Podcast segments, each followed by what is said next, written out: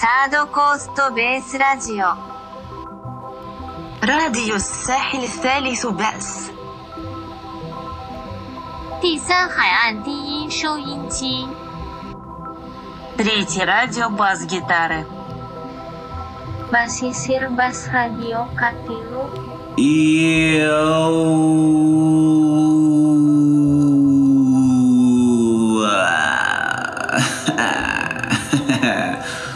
What it is, y'all? Third Coast Base Radio, Season 4, Episode 35. You already know what it is. It's your boy's Metaphysic. Yo, what the fuck? It's your boy Kid Luna here. So happy to be back. Yo, Third Coast Base. And yo, we came here this month. We're bringing Murkish and Kaleido Kitty to shut it down. So without further ado, let's get weird.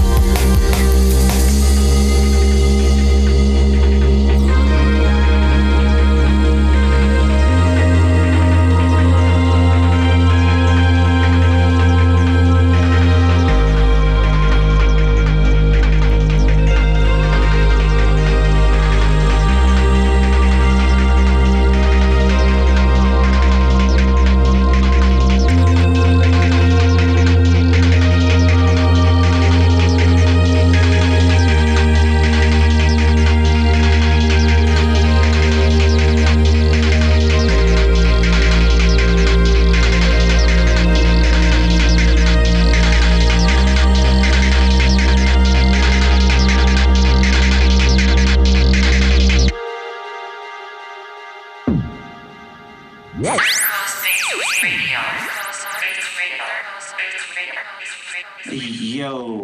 that mix was super sexy sauce.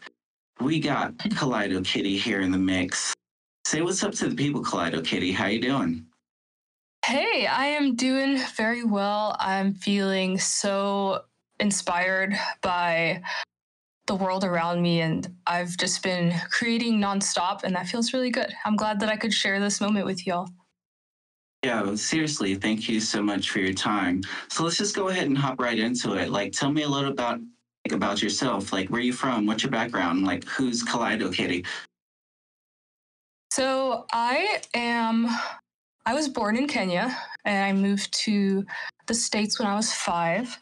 I still have lots of memories of being there, and I've been back since we left. But that influences everything about me, considering that I immigrated to a new country at a really young age, having to figure out the culture and always feeling like an outsider of sorts in the spaces that I would occupy. And whether that was because of the color of my skin or my quirkiness. There were just lots of things that made me feel like an outsider. And I got used to that and channeled those feelings into the art that I create from a very young age. And I love to write. I love to tell stories. I love to help other people tell their own stories. And I firmly believe that whenever I'm creating music, for example, it's almost like alchemy. I feel myself going into these states of like these dream states that I call fever dreams, where I'm flowing so intensely that my grip on time and space dissipates away. And when I create from that space, that's when the most magic happens, I believe. And so if you want to know about me, I would say I am someone who operates heavily in different flow states in order to create the things that are a part of my dreams. And one of the things that I try to do or pay attention to is, what is the message of the things that I'm sharing? Is this a message to my future self, or what is it, you know? So I think that being able to transcend that boundary of space and time allows me to search inward for the things that are most pressing on my soul and express them in a way that hopefully makes sense to other people and that other people can enjoy. So yeah, I love art so much. Visual arts, photography, videography, soundscapes, all of it. I'm just here to have a good time and make some cool shit. Yeah. Fuck yeah, dude, totally into that. Let's just start from the beginning. So tell me about your musical background. Let's start from the jump. So my musical background is I was trained classically in piano for a few years, but I think what's more, I guess, in line with how I musically operate is when I was, how old was I? I think I was in middle school sometime. I learned Fur Elise and Moonlight Sonata by ear. I know how to read notes. I know some music theory, but one of my favorite things to do is to just get lost in the melodies of especially Chopin songs or pieces. And so I would just play piano all the time, play around with different aspects of like transposing things that I learned.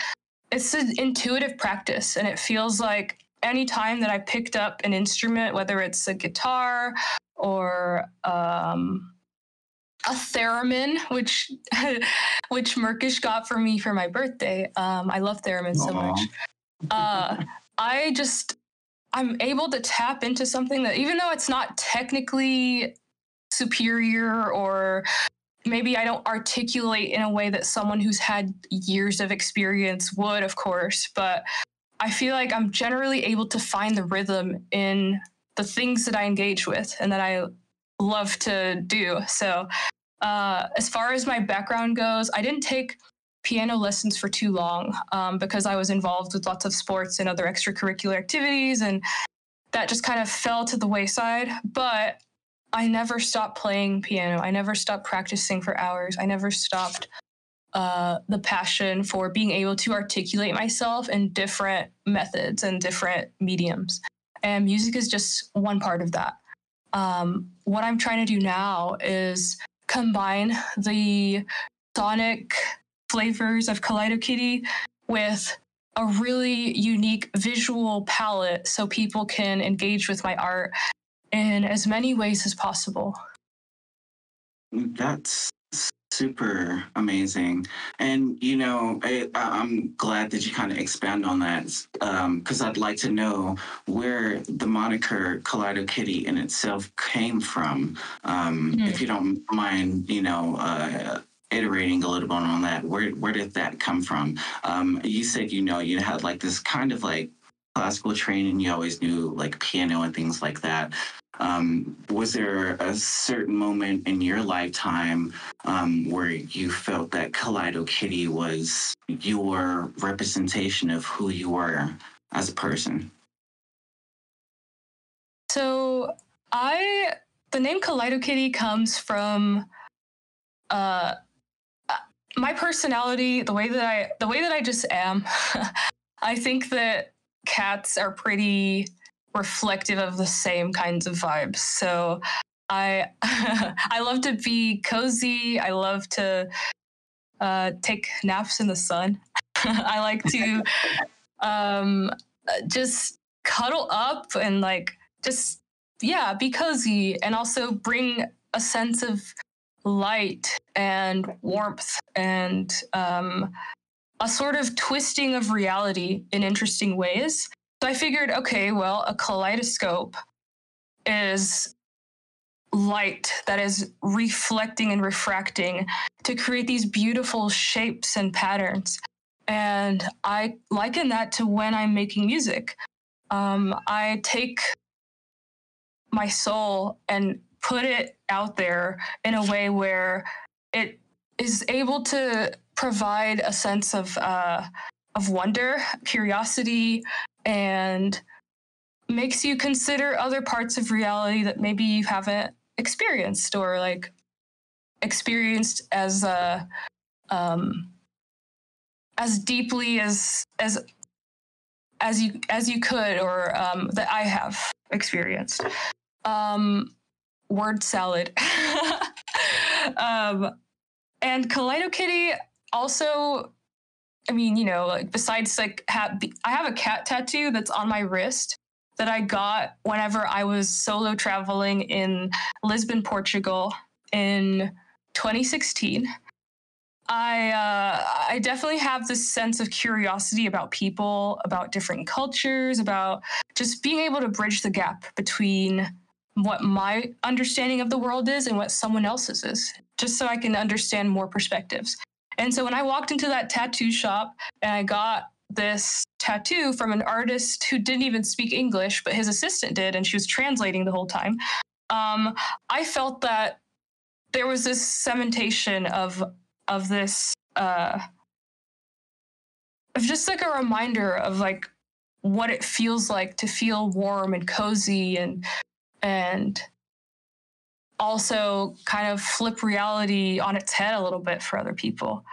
I love psychedelic landscapes, soundscapes, art. One of my favorite artists growing up, Salvador Dali, relating things to absurdism and surrealism. That's what I feel like Kaleido Kitty is. Surreal and impossible to necessarily categorize as one thing in particular, because there's so much overlap with the things that I love to express. And that's where that came from. I don't know if I ever really I guess 2018 is when I finally decided on a name for myself. And another aspect of it was honestly, like, search engine optimization. Was there someone else that had that name? And if so, like, how you know, what's funny is there's a Kaleido Kitty who is a dog groomer, and they also, I didn't know that people did this, but people paint their dogs or like color the dogs' hairs to be like bright pink and this and that. And so, yeah, like there's some people who I see are following that Kaleido Kitty. I still get tagged in things on Twitter after someone gets their dog groomed. It's pretty funny. Yeah.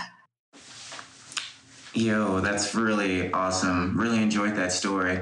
Kaleido Kitty in itself is just such an interesting name. So thanks for like breaking it down for me, like the overlay and themes of past and present future is super fucking dope. But I'd like to get into your mix. Let's talk about that. Really great choice of your music. Let's talk about, you know, what inspired it. What inspires your mix? Who inspires you? I am inspired by Murkish. I'm inspired by a lot of the homies who are a part of the wave movement. Because especially when I think about how my music and my art is not ever categorized in one box. You can't really, you know, wave is one of those things that it encompasses so many different sounds and moods. And I don't necessarily consider myself a wave artist. I'm just an artist who makes things that resonate with me at any given time. And so with that being said, I have a lot of inspiration from people like Tom York, people like Mars Volta, folks like Erykah Badu, Sade, especially when I'm thinking about the kinds of emotional experiences that I'm trying to provide with my voice. And yeah, just people in the wave movement who specifically have inspired me. And like other adjacent movements are like people like Nick Neutrons, people like Error Within Code, E Code, folks like Juche and just Connor and Without,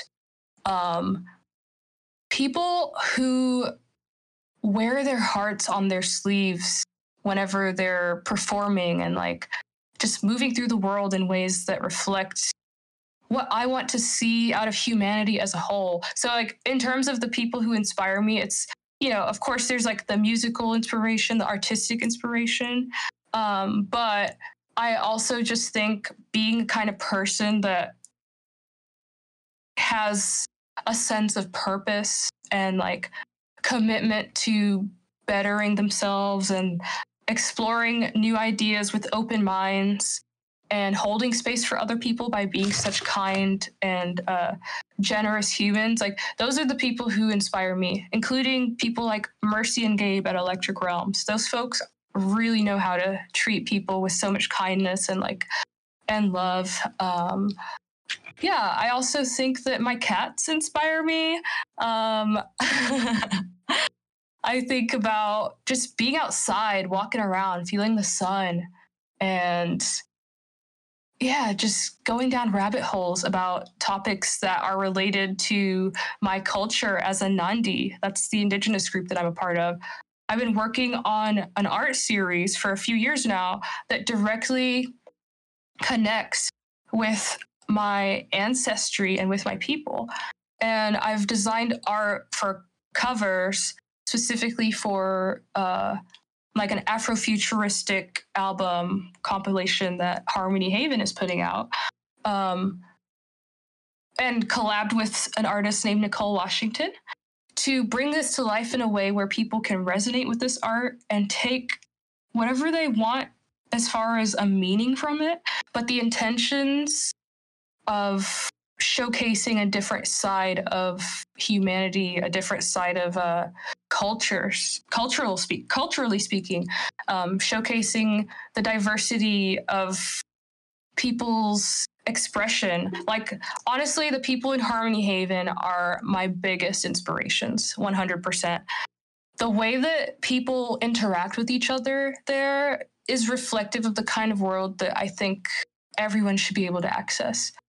I think that whenever people lead with kindness and compassion and understanding for each other, especially when we're just all a bunch of passionate freaks, a bunch of outsiders who have found a home in each other and in the space that Harmony Haven has provided for them to express themselves, I think that has been one of my biggest inspirations to date, for sure.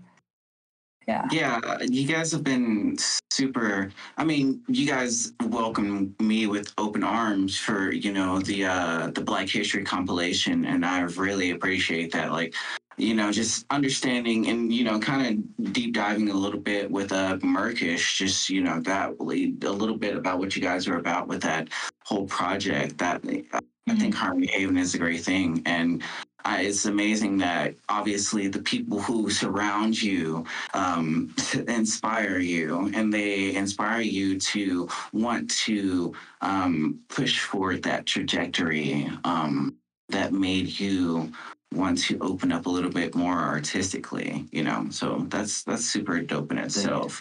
Let me ask you, you know, because you have like the Harmony Haven logo, at what point, like, as an artist, like, at what point did you feel like this is what you really wanted to focus on? And, you know, a lot of people kind of feel, you know, it may be one way or the other, but at what point did you feel like, you know, Harmony Haven or musically, artistically, this is what you wanted to do?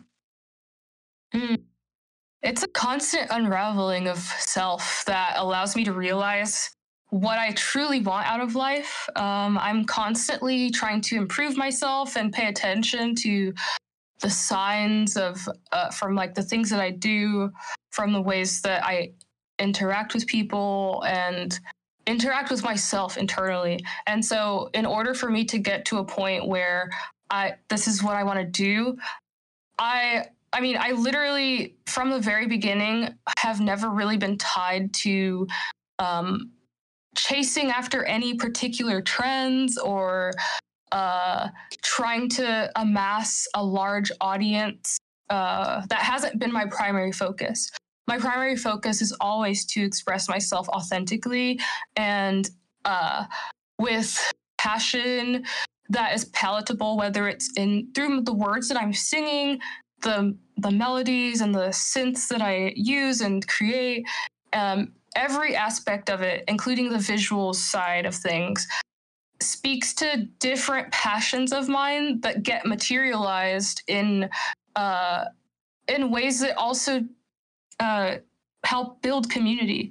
Whenever I come up with concepts such as like Horrors from the Haven or other compilation albums where people get the opportunity to showcase their artistry in a way that feels honest and organic for them without putting specific limitations, for the most part, on what is possible within that sphere, right? Like, I think that Harmony Haven, based on different life events, I have been more active and present in Harmony Haven, you know, sometimes more than others. But I think that especially now that I have a more defined sense of focus with what I want to do with my life, which is telling people's stories in as many mediums as possible, whether it's photography, videography, with things like performing, like activism, and just as many, you're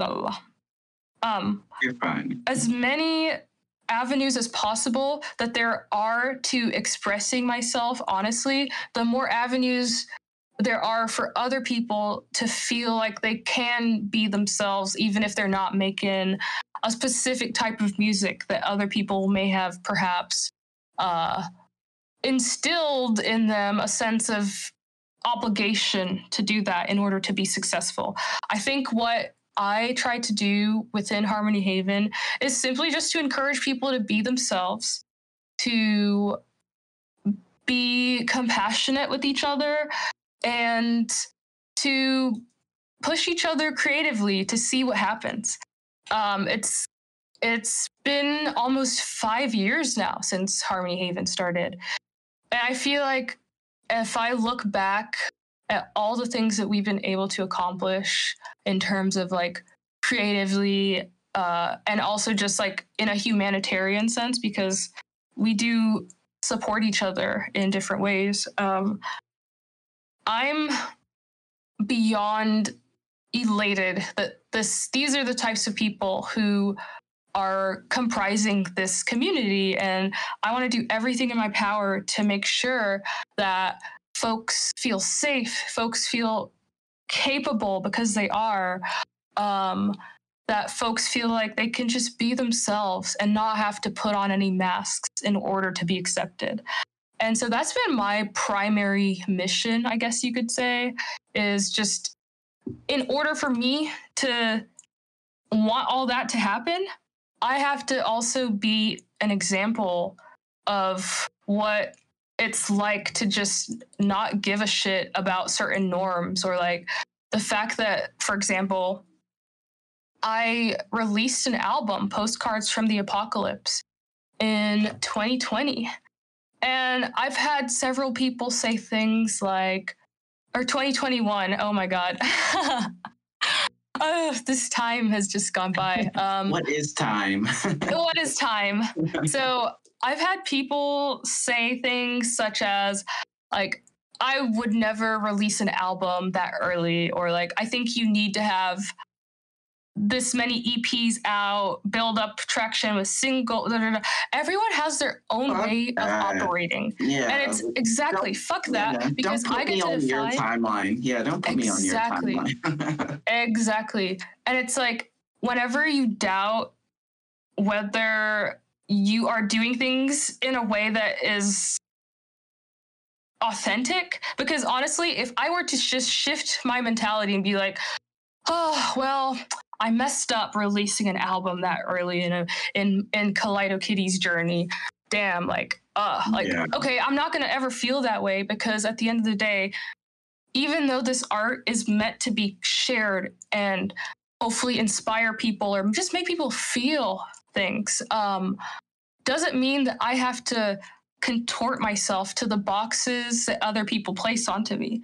I have every right as an artist to do whatever the fuck I want within, as long as I'm not harming people. Like, I can express myself however the fuck I want to. And if people respond to that by trying to prescribe norms of a typical music industry person who like has a very rigid idea of what it means to get success, well, how do you know that your version of success is what I want? Especially if you're making all these assumptions about, the things that I'm doing and why I'm doing them. I don't have time for that. I don't have time. I literally just want to vibe. Exactly. This is something I wanted to ask you too. Like, with Harmony Haven, with you and Murkish doing all this, with this label, like, how does it feel to be a, LGBTQ plus, person of color who's trying to push this with all of this happening? Because it's a completely different, arena. And so I just wanted to ask you about your experience. Tell me about that a little bit. I really appreciate that question, because when I was just in New Orleans for Mardi Gras, I got hired to do videography to capture an artist, beautiful activist named Queen Amour.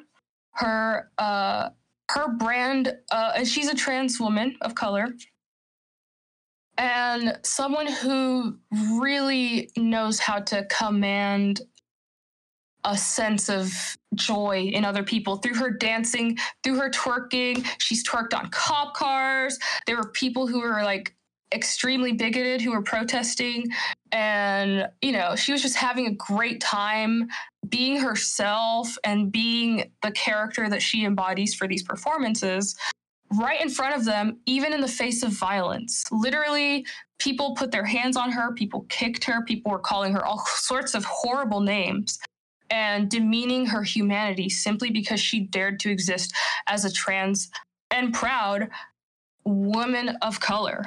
And yes, there were other people there who were like being protective. My role was to just document and observe and like capture these moments, because this is right now the way that things are going politically in the US is there are so many horrific laws that are being passed sweeping across the nation that limit or inhibit people's access to gender affirming care. For example, there are so many people who are doing everything in their power to make sure that trans folks, for example, don't have access to the things that are literally life-saving. There are people who are kicked out of their homes, who don't have a place to go, who are already marginalized in so many other ways, who deserve to have a safe space in order to just be, you know, that not they don't have to explain them, just be. And so one of the things that I took away from this experience in New Orleans was that in order for the world to really heal, in order for people to gain a more of a sense of empathy towards their fellow humans, we have to be able to tell stories that reflect our reality, and not just from the sense of like trauma porn, right? Like, yes, horrible shit happens. And I've been on the receiving end of really questionable, to say the least, treatment as it relates to me being open about who I am. And in order for me to, like I said, I feel an imperative to set an example for people who are afraid of being themselves, because that could quite literally have really harsh consequences for their lives that leave them in those vulnerable positions for people to exploit. And so, again, like one of the things that I do is make sure that the spaces that I'm in online are supportive and safe for people who are marginalized to be able to be themselves. I think that allowing people to create from their own frames of reference, their own experiences, that can't happen unless there is a sense of safety. And so if you know, Harmony Haven, the name in itself, like I wanted from the very beginning for it to be a space where people could coexist, create beautiful art, and challenge each other to be better people and like just more understanding of each other, because the world needs that more than ever. The world needs empathy more than ever. The world needs compassion, accountability that's safe for people. And that's what I'm trying to do with regards to like my photography and videography work. Yes, I love taking photos and videos at shows, and I have been documenting the scene for, oh my goodness, like almost about 4 years now. Yeah. And one of the things that I want to emphasize in any of my storytelling, whether it's for music, scenes, or what I got hired to do by Queen, is this is humanity. This is what it means to just be unapologetically yourself. And once you're able to tap into that inner confidence, that inner glow that everybody has, beautiful things happen and the world can change. The world can heal. Being honest about who you are, asking yourself questions, being grateful for the things that you have, being able to move through different spaces and feel a sense of ease because you know that you are precious and worth protecting, those are the kinds of things that I think about whenever I'm engaging with people, whether it's in Harmony Haven or outside of that, because you never know what someone is struggling with. And as someone who has these intersections of queerness, being Black, being AFAB, non-binary, I have to be able to speak up whenever someone needs to speak up. And so I'm constantly, for my whole life, been practicing speaking up in ways that make sense for each moment and in ways that are centering of other people and what their definition of safety is, while still trying to maintain my sense of emotional safety and like appropriate boundaries. It's a constant battle within, you know, if there's a tough situation going on with someone, and I've experienced something similar, I try to be there for someone, even just to have, so that someone has a space to feel like they're being listened to and heard. And I think instead of thinking about myself as an individual, I spent a lot of time thinking about other people. And that can be detrimental. That can surely be detrimental, because you got to put your mask on before you put other people's masks on, right? But ultimately, I feel like it's my mission to encourage people to be themselves and make the art that they want to make, do what it is they want to do, not feel like they're held back. And if there's some sort of support that I can provide that allows someone to be able to tap into those dreams and experience them fully, that's what I live for.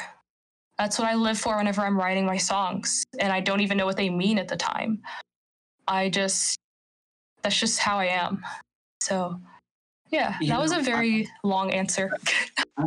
No, that was great. I really love those divulgences like that, because it really allows me to get to know you a little bit more personally.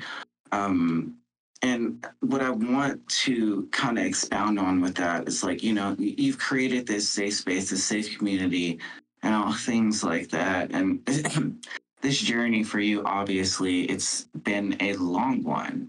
I can't even begin to pontificate on, like, you know, what you have tried to do to push the community forward, especially, you know, with LGBTQ, person of color, all these things.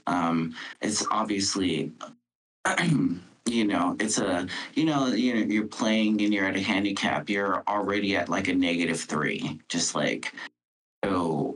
What I would like to know, like, just when you're creating these communities, and when you're, you know, you're seeking out these people, and you're seeking out the people who might have been marginalized, just exactly, like, how do you go about doing that? How do you go about creating your own community, like with Harmony Haven, or just in general? Like, how do you go about saying, hey, some shit needs to change, this is what we need to do? How do you go about starting that up? So I would be remiss if I didn't acknowledge the people in Harmony Haven who have been there from the beginning, helping make it what it is today.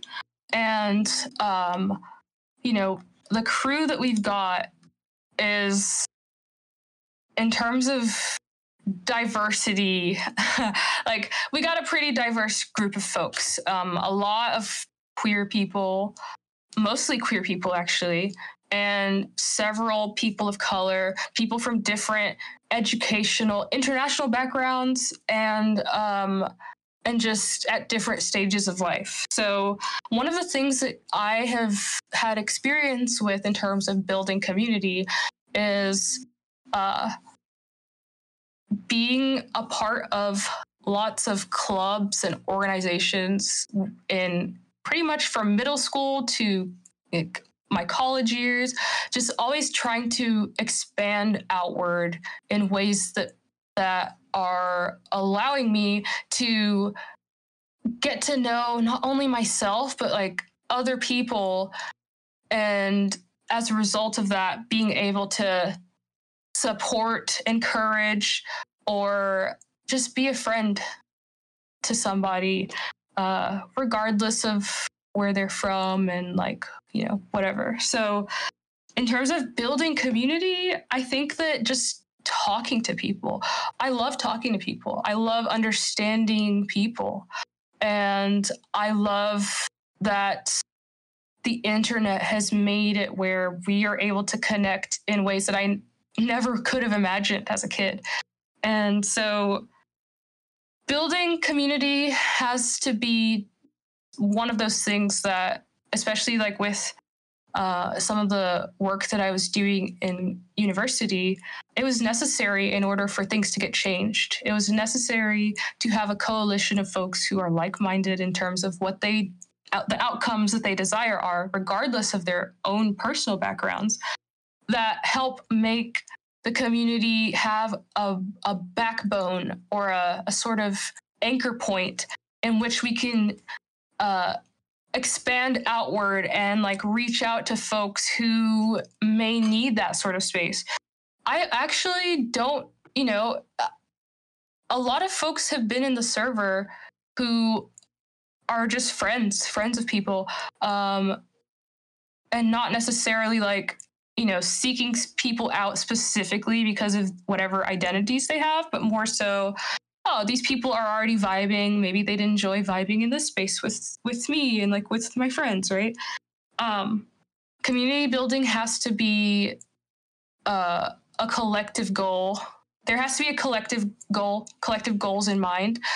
And we have to have firm boundaries like you would with any relationship, especially when you're having people from all over the world connecting instantly with each other. So just being able to set certain ground rules in order to establish a sense of mutual respect and, you know, the things that you would need in order for folks to feel safe, you know, that was just at the beginning. Like, you know, we don't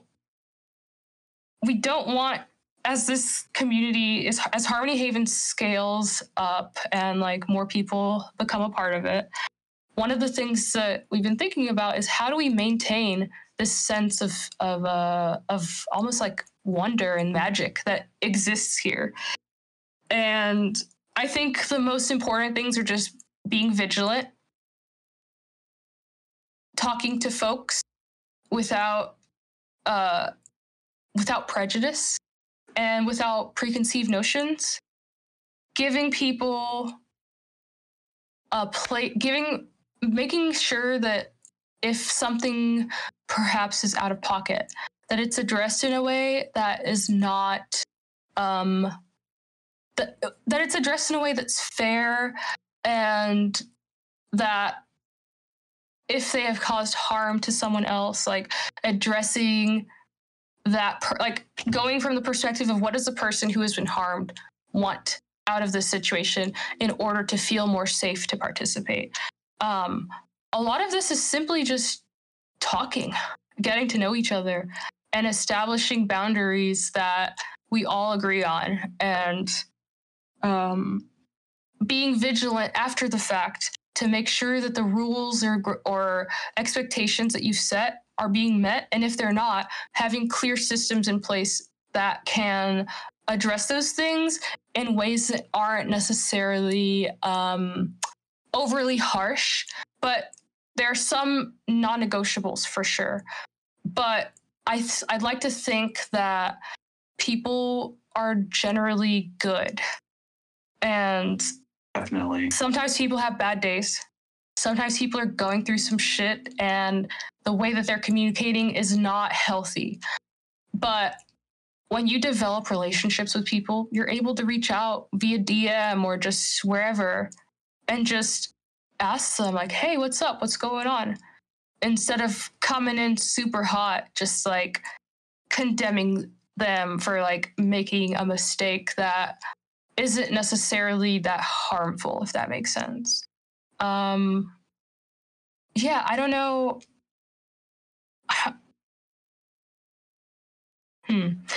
Growing up in Kenya, or like having my background be Kenyan and understanding how my parents were constantly having people over for tea, for food, whatever it was, like there's just a sense of hospitality among Kenyans and a sense of community that I grew up with that was inherent to who I am.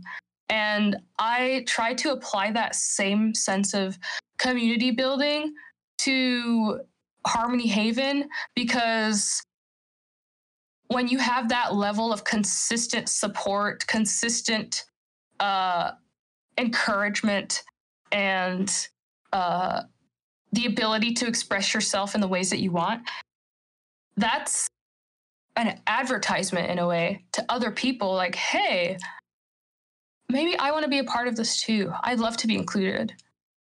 I'd love to be a part of a community where I don't have to worry about people flinging racist comments at me or any of those isms, you know what I mean? And that's when I think people are able to bloom. Not to say that Harmony Haven is the catalyst of that all the time, but I will say that in terms of creatively speaking, that is having events that or compilations or creative challenges. That's the icing on the cake, I think, more than, whereas the actual sense of community is the main attachment or the main like thing that I get from that. Tell me, like, straight up, is there anything like that you've done on this path with Harmony Haven, with everything that you've done? Like, is there anything that you felt like you've learned that you might have not learned otherwise on this artistic musical journey? I think one of the things that I've learned is that when you operate based off of assumptions, you're signing up for trouble. You're signing up for trouble because you're not taking the time to understand someone's and recognize someone else's humanity. You don't, not everyone has their IRL, like, their actual photos. Maybe they have an avatar that's a cartoon or like a meme or just whatever. We have to be able to recognize that behind all that is a human being who deserves a certain baseline level of respect that you would give anyone else. And so one of the things that I've learned is whenever you put yourself out there in a way that's perhaps bold or unafraid, when other people prescribe this idea that you're maybe not enough or you're not doing things in the right way that they would do it, being able to firmly root myself in myself and like understand myself in the way that allows for me to push past those comments or things that honestly don't really matter that much. Like, that's when I truly feel free. I feel free to be myself. Therefore, I can create things from an honest place of joy, curiosity, wonder, just raw inspiration that I feel whenever I'm in those fever dream-like states, whenever, like I mentioned before. I've learned that you don't need a lot of expensive gear to make things that are incredibly moving and powerful. I've learned that you have to be able to prioritize yourself. And what I mean by that is one of the things that I struggle with is putting other people before myself, so much so that it can go into like kind of sticky territory where burnout and other things like that can pop up. Right. And having like to deal with certain experiences in the past few months that have been utterly draining and difficult, but still I have projects that are out, you know, that have been outstanding with people, and I have a responsibility to commit and follow through. That has taught me that it's okay to set certain boundaries. It's okay to communicate with people when you're not doing the best, or like you're not capable. When you're unable to commit to something anymore, it's okay to communicate that. It's okay to just share how you feel in a way that other people can take that and just, you know, do what they will with it. But just being honest about where you're at is so important in order for these relationships to really thrive. Whether it's in a professional or personal context. And I think that's super serious with artists. I mean, I'm not even necessarily just musical artists or just people in general. I think a lot of people have a hard time setting boundaries, not necessarily with other people, but with themselves and what they can and can't take on. And I think what you said is a really good... I think that's a really good piece of advice. A lot of people, they overburden themselves, unfortunately, especially just because it's the expectation. And I think what you say there is a really good piece of advice that, you know, you have to learn to kind of like step aside from it and just kind of look at the whole project as a whole, or, you know, necessarily just, you know, you got to look at what you're doing. And I don't think a lot of people do that. I don't think a lot of people take the time to step aside. I think a lot of people pressure themselves into doing more than is necessary, you know? Definitely been there before. And I think that this is a symptom of the world that we live in at large, where, things like grind culture, doesn't necessarily appeal to me at all, actually. I don't, you know, I believe in working hard. I believe in being diligent and being able to take on the challenges that will come inevitably with being an artist on a personal, professional level, especially if you haven't had professional communications instilled in you. Like, yeah, people are just trying to figure this shit out, just like I am. But I think that I really don't relate to that aspect of culture where the grind, like rise and grind. No, like we need to rest. We need to rest. We need to divest from this idea that our worth is with our labor. And if we're truly trying to create spaces that are in, I guess, a little bit of rebellion from the typical music industry, I think that it's disingenuous to think that you're doing something new when you're pushing to the point of like burnout yourself to meet standards that other people have set. Now, it's one thing if you're trying to like make a career as a DJ, like there are different aspects of this that I have not had experience in and that I can't speak to. But generally speaking, if you have this idea of what you should do and it's based off of people who are honestly just much better off than you in terms of like financially or whatever kind of clout that they have, whatever.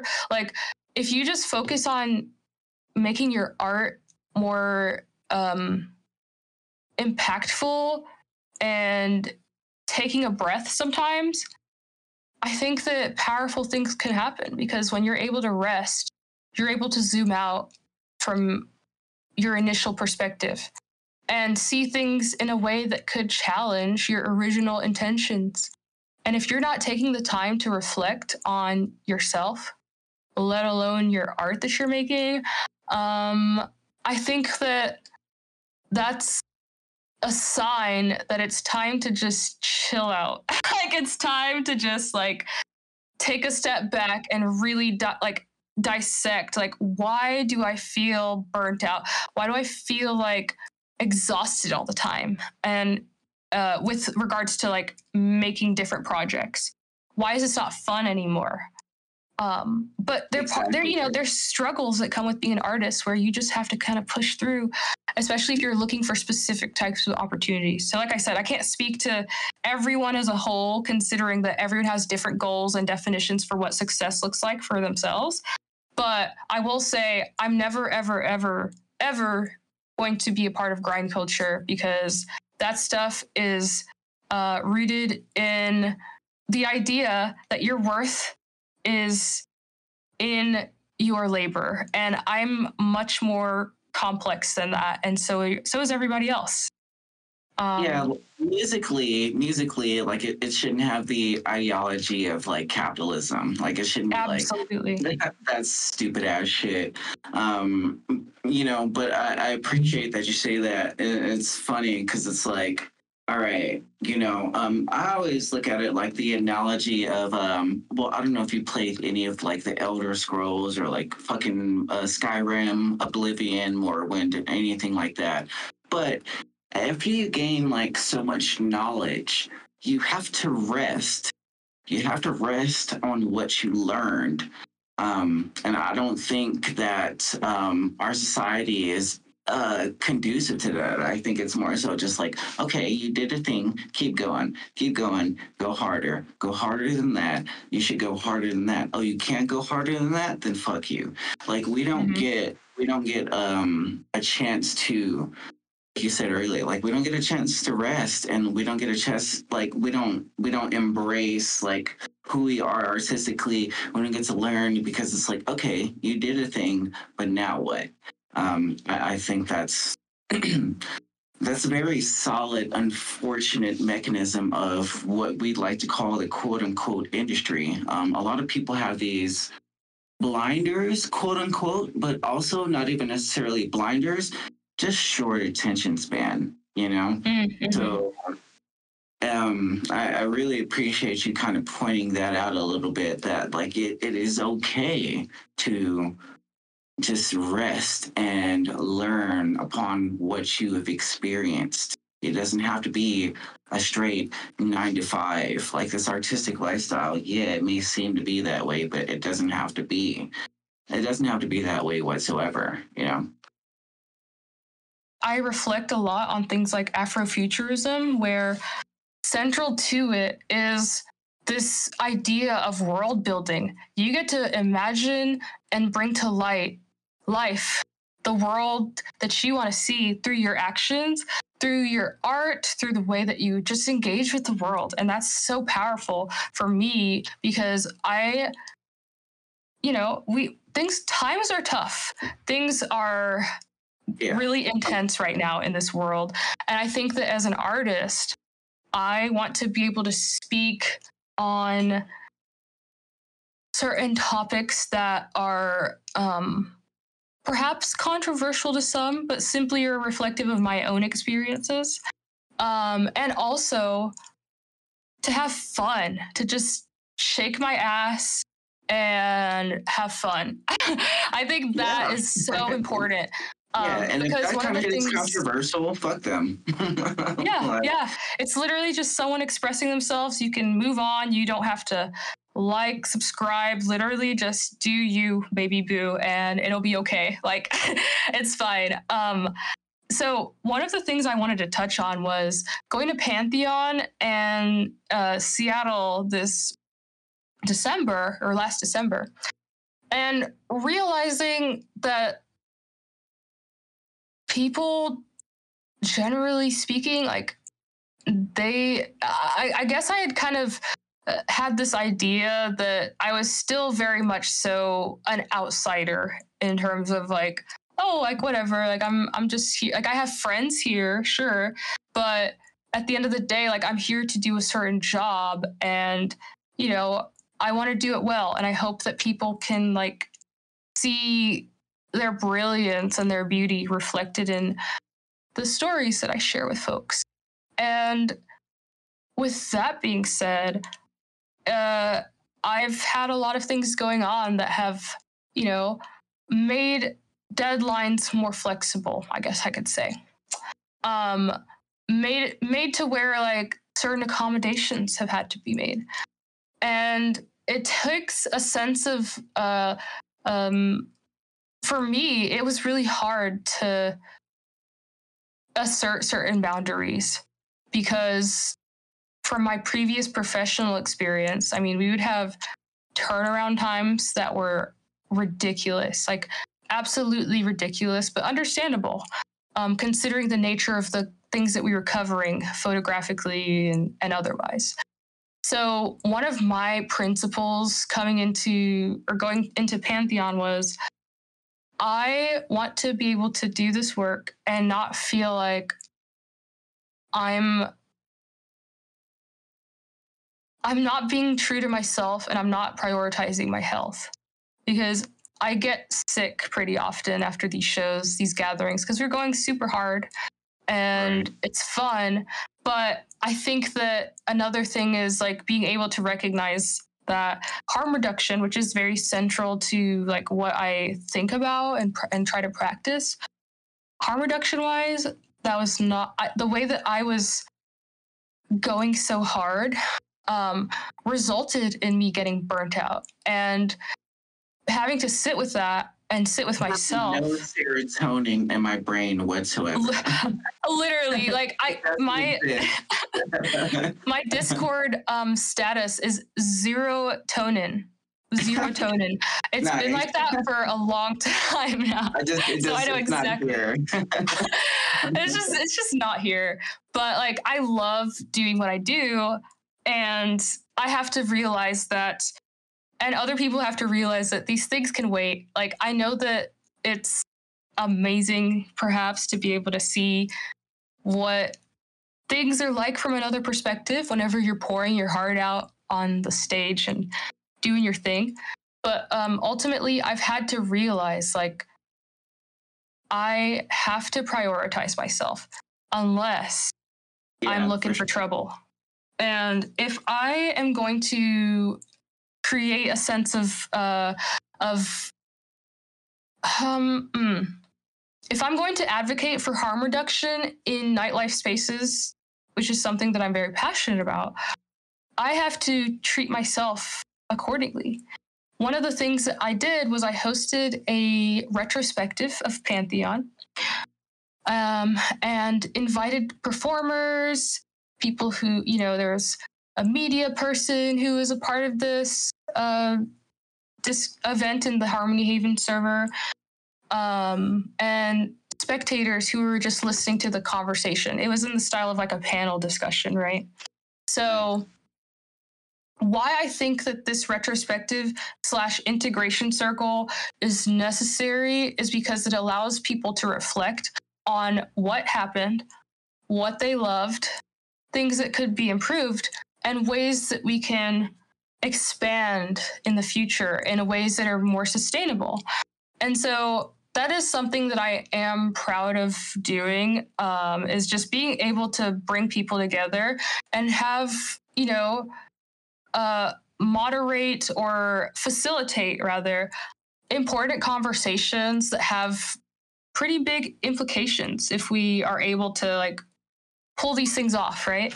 So for me, part of this goes back to the building community thing, being able to recognize that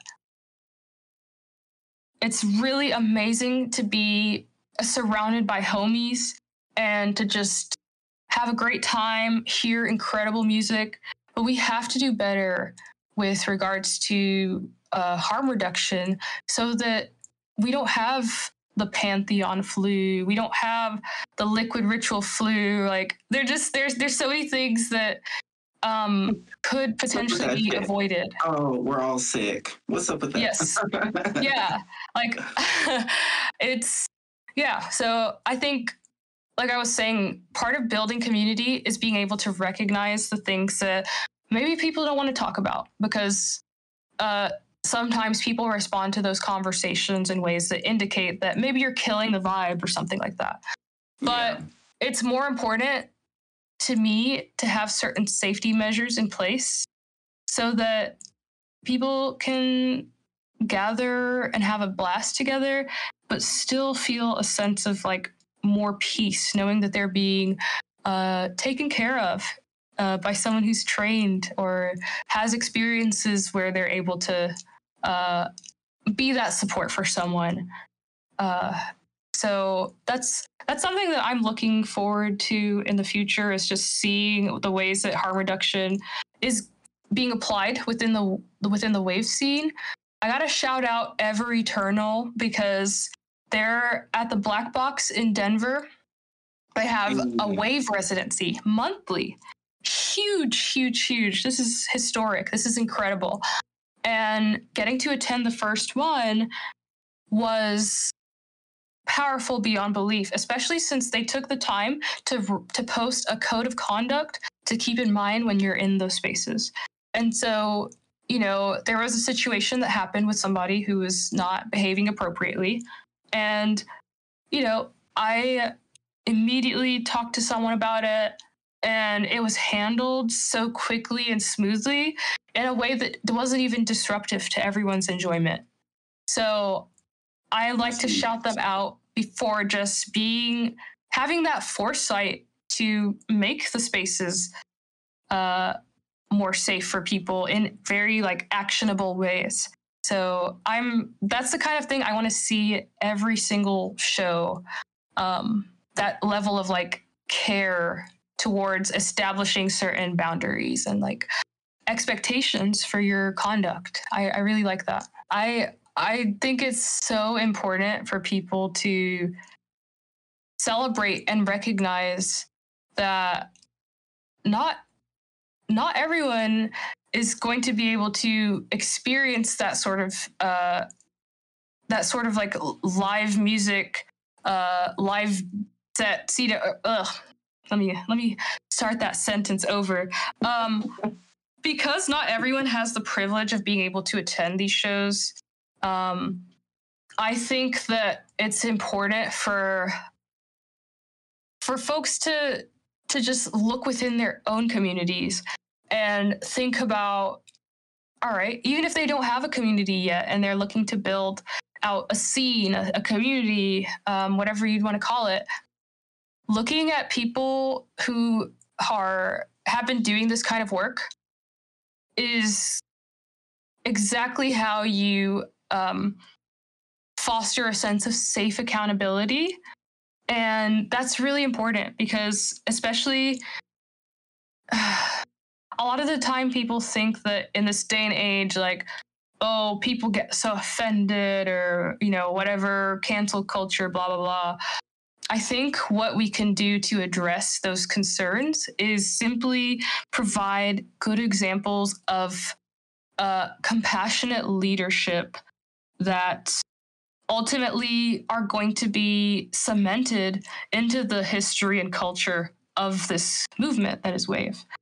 I think that we have examples already, and if it means reaching out to folks, making that connection yourself so that you can try to build a community of your own, I think it's worth knowing that people are, more accessible than you might think. You know, there's this dichotomy sometimes people have of, oh my God, this person has this many followers. Oh, they're a big producer.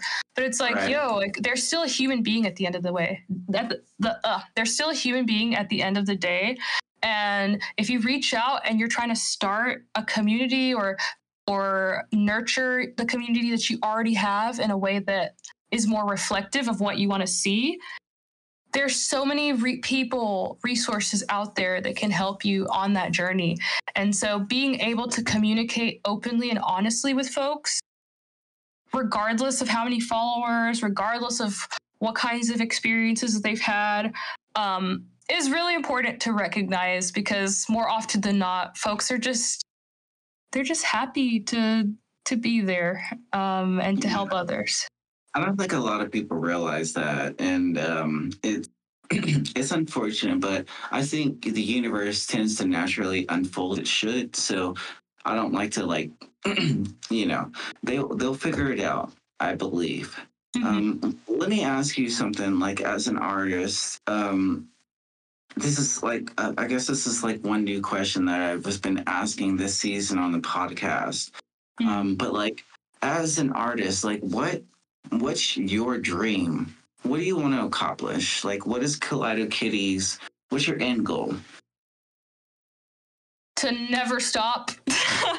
My end goal is to simply have the ability to create as much as I can and as much as I want to, while supporting the development of Harmony Haven in a way where it could eventually result in a physical community space for people to explore art, to have access to things that they may not otherwise have access to in terms of creative tools and mentorship and support.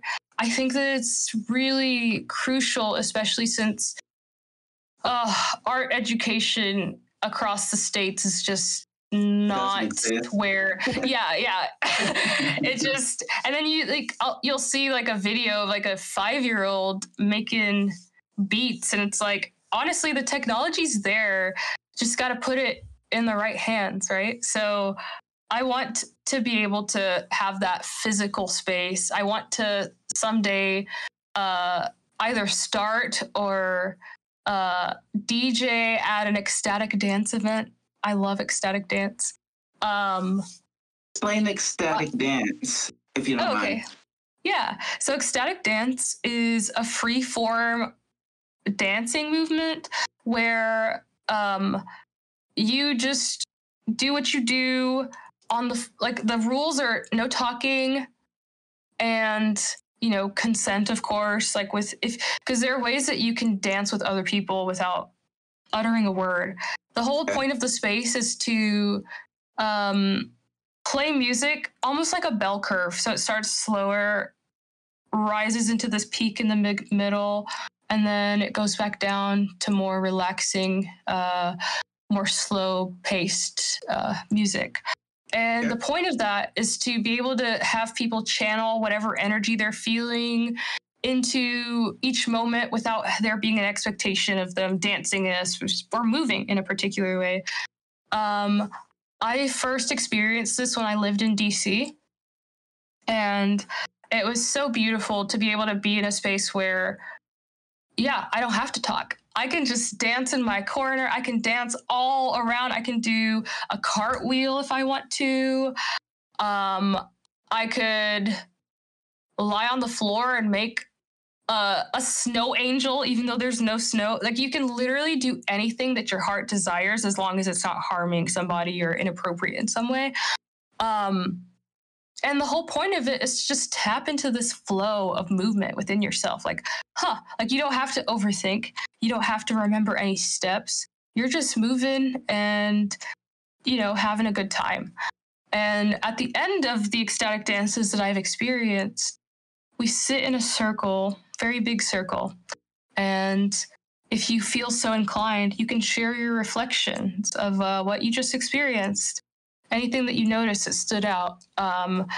And it just creates this beautiful sense of, like, community around their, you know, in a way that there's not an expectation for you to show up and be any kind of person but yourself.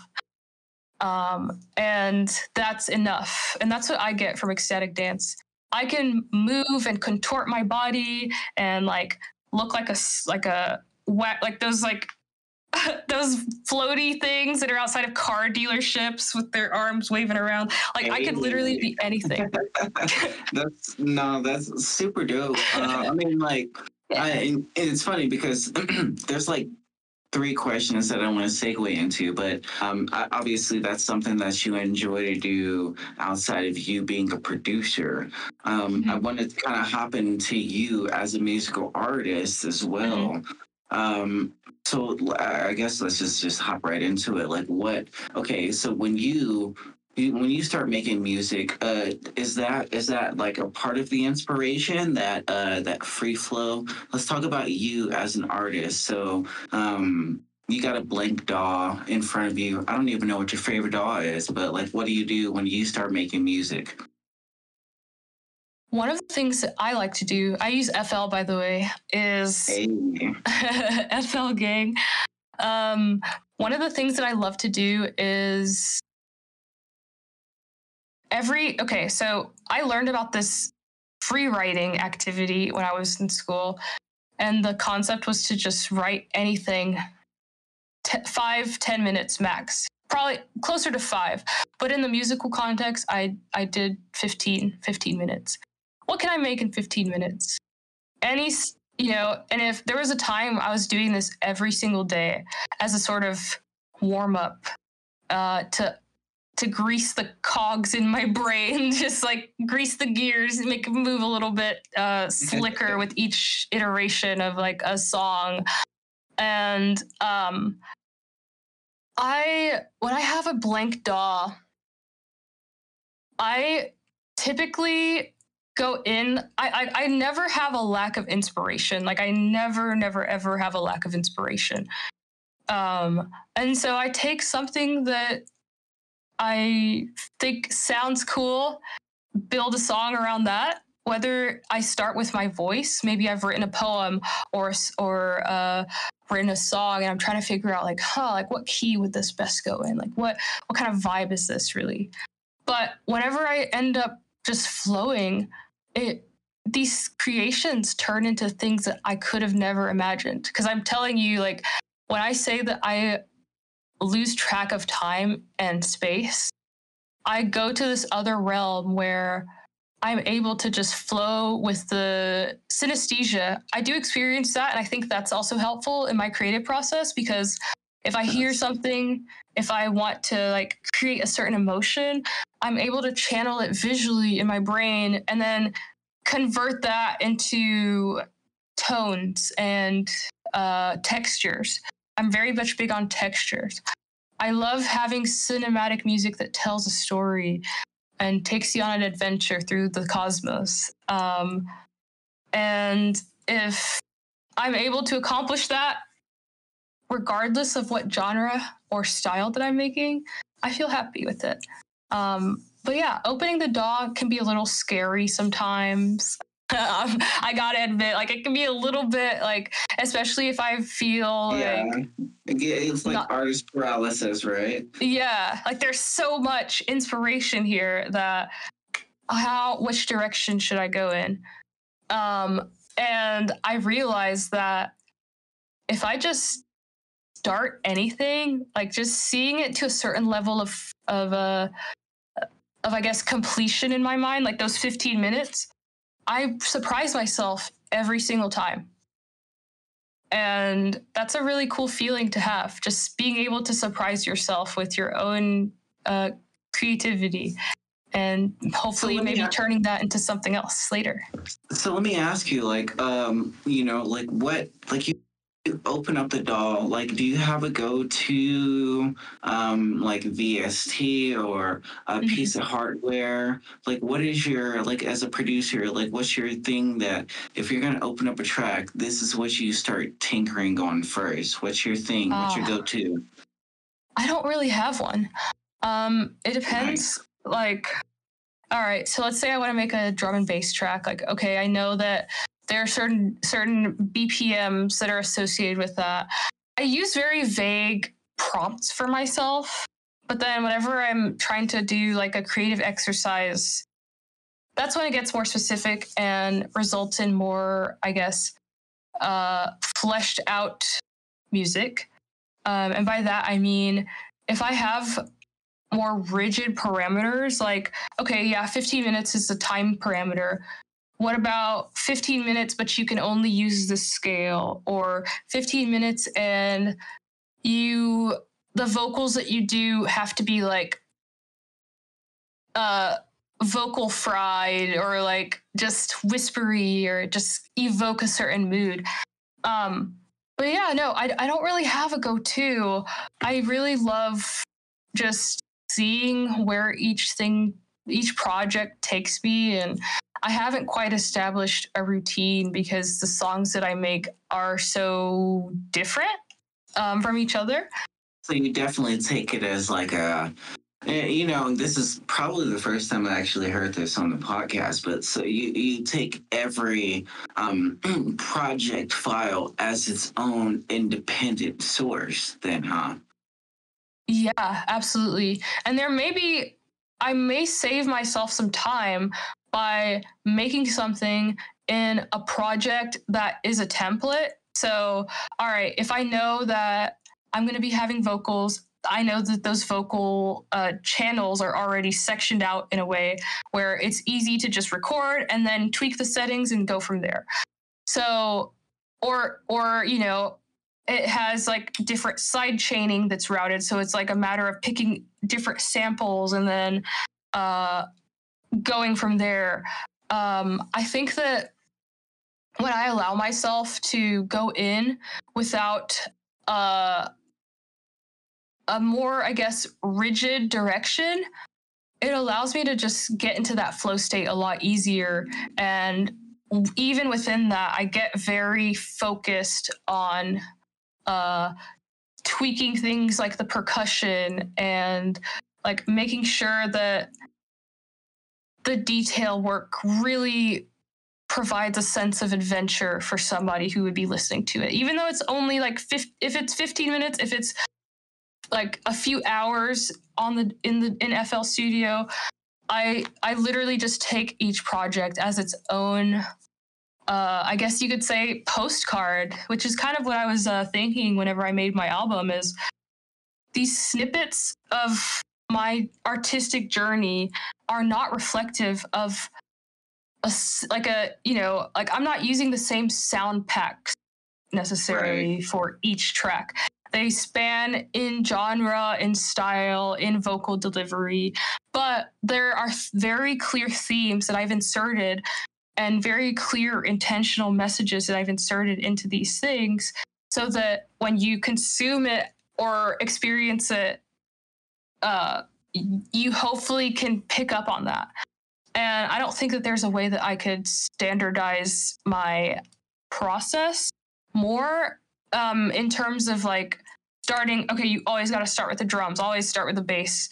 But I do use templates that I have from other projects so that I don't have to spend as much time doing like the nitty gritty fiddling with EQs for 10 hours, you know, that bullshit. Yeah, definitely. Yeah. So let me ask you, as a producer, and it's funny that you obviously, like, so you have a way with what you're doing, but what's your, you say you don't have, like, you have templates, you have things that you want to do, but what's the one thing on every fucking song, everywhere you go, what's the one thing that you throw on? Like, what's your go-to DSP? What's your go-to piece of hardware? Because you have it, don't fuck around. Okay, so I really love Diva, and nice. I have this thing about theremins.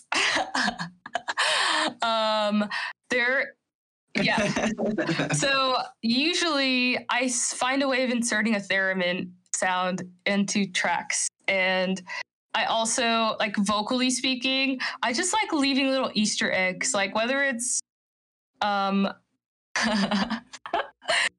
whether I'm providing a texture to a track by like being so silly, like for example, in my song, my War Dub song, Nothing Left to Conquer, there's a part of it where I'm just like in the mic, just being goofy. And hey, but it sounded good though, didn't it? Exactly. Yeah. I love when I can just like, because the things that I sing about, the things that I portray emotionally, yeah, they're moody, they're emo, they're definitely like, I'm in my feelings a lot, obviously. But it's all like, a lot of it is just goofy. Like, I just have so much fun trying new things and trying to like find interesting ways of repurposing sounds that are like, atypical. But yeah, no, cinematic is how I would describe my music generally, like cinematic electronica. And I also call my music now neurodivergent dance music, because I can't, yeah, that's one. And another thing that I need to like trademark this or some shit, but like popping my autosy is literally the theme of everything that I do. If I'm popping my autosy, I'm being my most authentic self. Even if it may be a little weird to some people, it's whatever. Because guess what? I'm popping my autosy and just having a great time. But let me ask you, this is kind of one of the newer questions that I've been asking on the podcast, but like as a musically artistic person, like, are you satisfied? Where do you want to go? I want to do more of what I did in New Orleans for Mardi Gras with Queen Amour, which is being given the opportunity to capture someone's story who is literally fighting against the hegemony, fighting for people's rights through dance, through joy, through music, through twerking, and having such abundant joy and love for yourself, like the most authentic love for yourself. I want to be able to do that and combine my musical practices into helping weave these narratives together visually. And Queen gave me her blessing to use my music. And so I've just been imagining what that would look like in terms of like what I could be able to communicate to the world with a platform that allows me to showcase people whose stories need to be cemented in history. Like what am I going to do musically to enhance that experience for someone? And other than that, I so desperately want to make music for games games, films, just any sort of OST. I want to do it. I want to put this like cinematic, atmospheric, trippy vibe that I have musically into the context of a longer experience than just the length of a song. If you're playing a game, for example, I made a song based off of Earthbound, which is one of my favorite games. And I'd say it's one of the best songs that I've ever made. I'm going to have to send it to you, but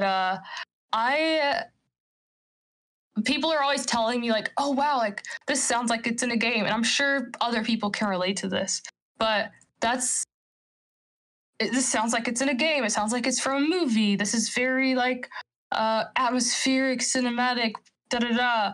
And hearing those comments, it makes me think like, okay, well, I still sometimes feel like musically I'm an outsider in the wave community, musically speaking.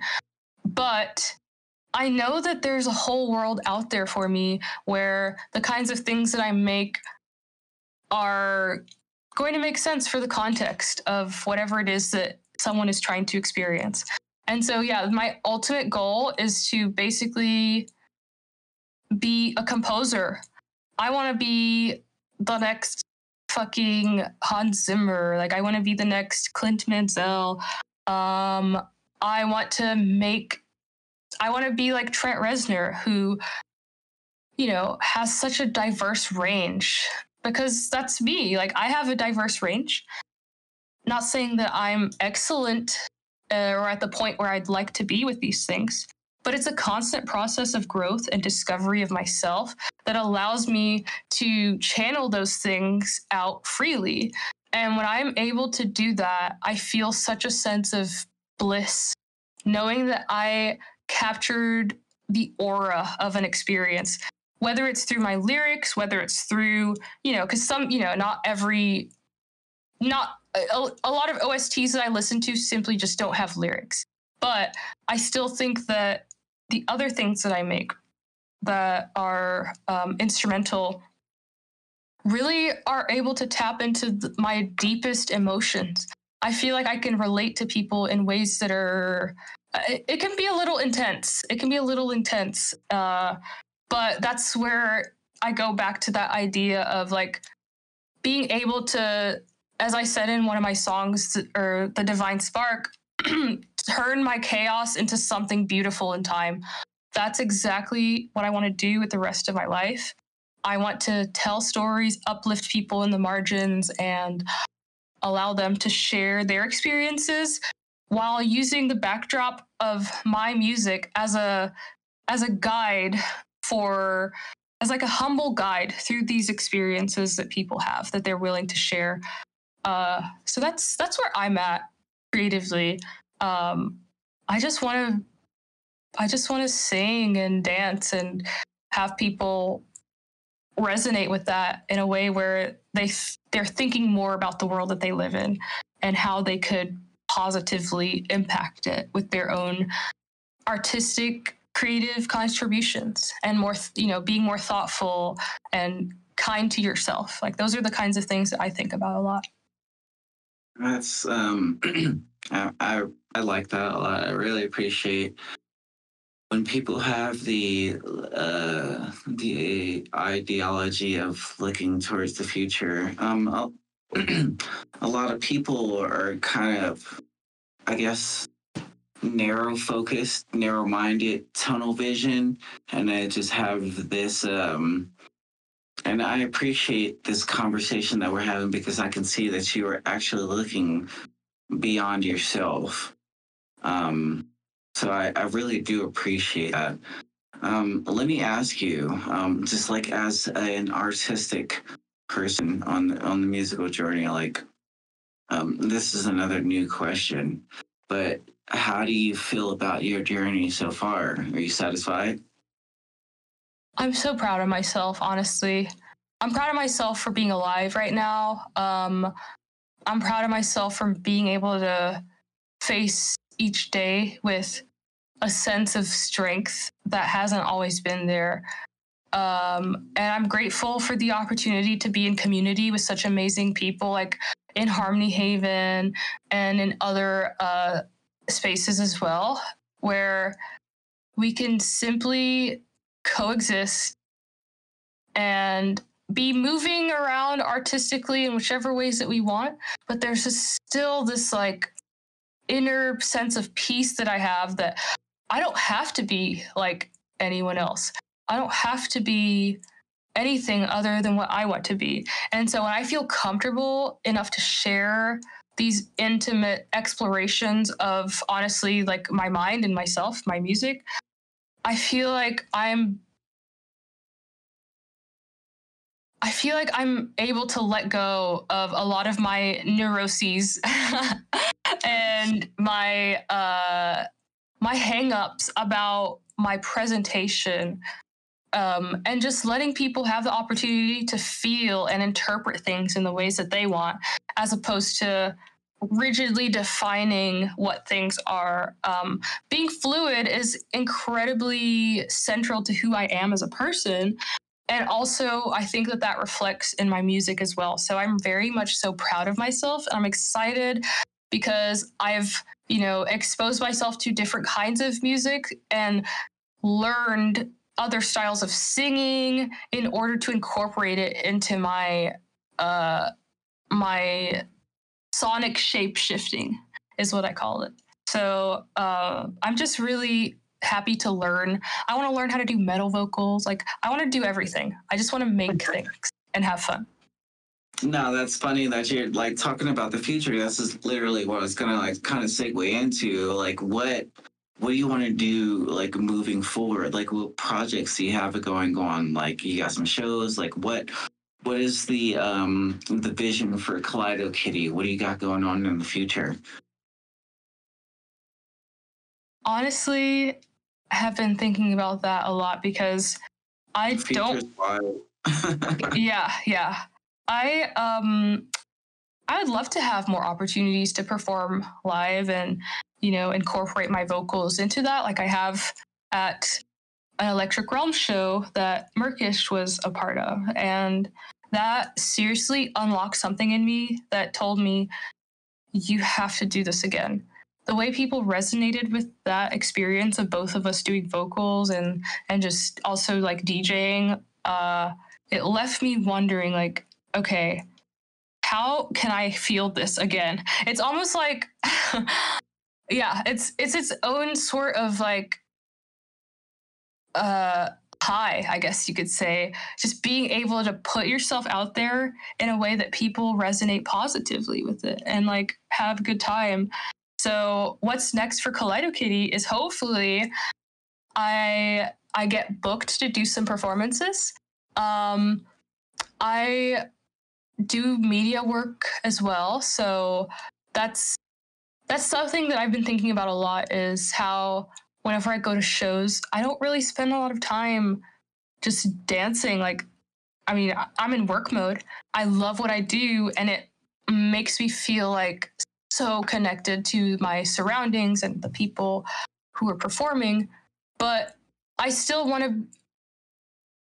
Can you hear me, by the way? Yes, I can. Okay. My Discord just... Okay, cool.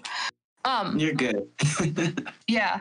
My goals for upcoming Kaleido Kitty include, like I said, playing more playing shows, being in an environment where I can help produce the experience. So I don't really like the idea of me being like on a stage above people. I'd rather be like maybe, you know, like the boiler room type of sets where there's someone in the middle and like everyone's around. The way that I envision future Kaleido Kitty performances is something that I think about every single day, because I pretend like I'm performing in front of a crowd of people who are there to see Kaleido Kitty.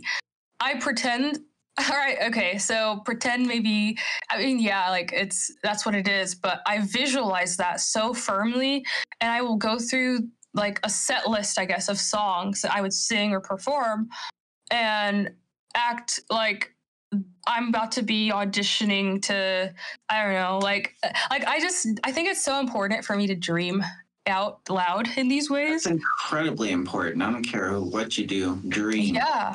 Dream is destiny, as far as I'm concerned. That's one of my life. Yeah, like one of my favorite sayings that I got from like a journalism program in high school that I went to was dream, dare, do.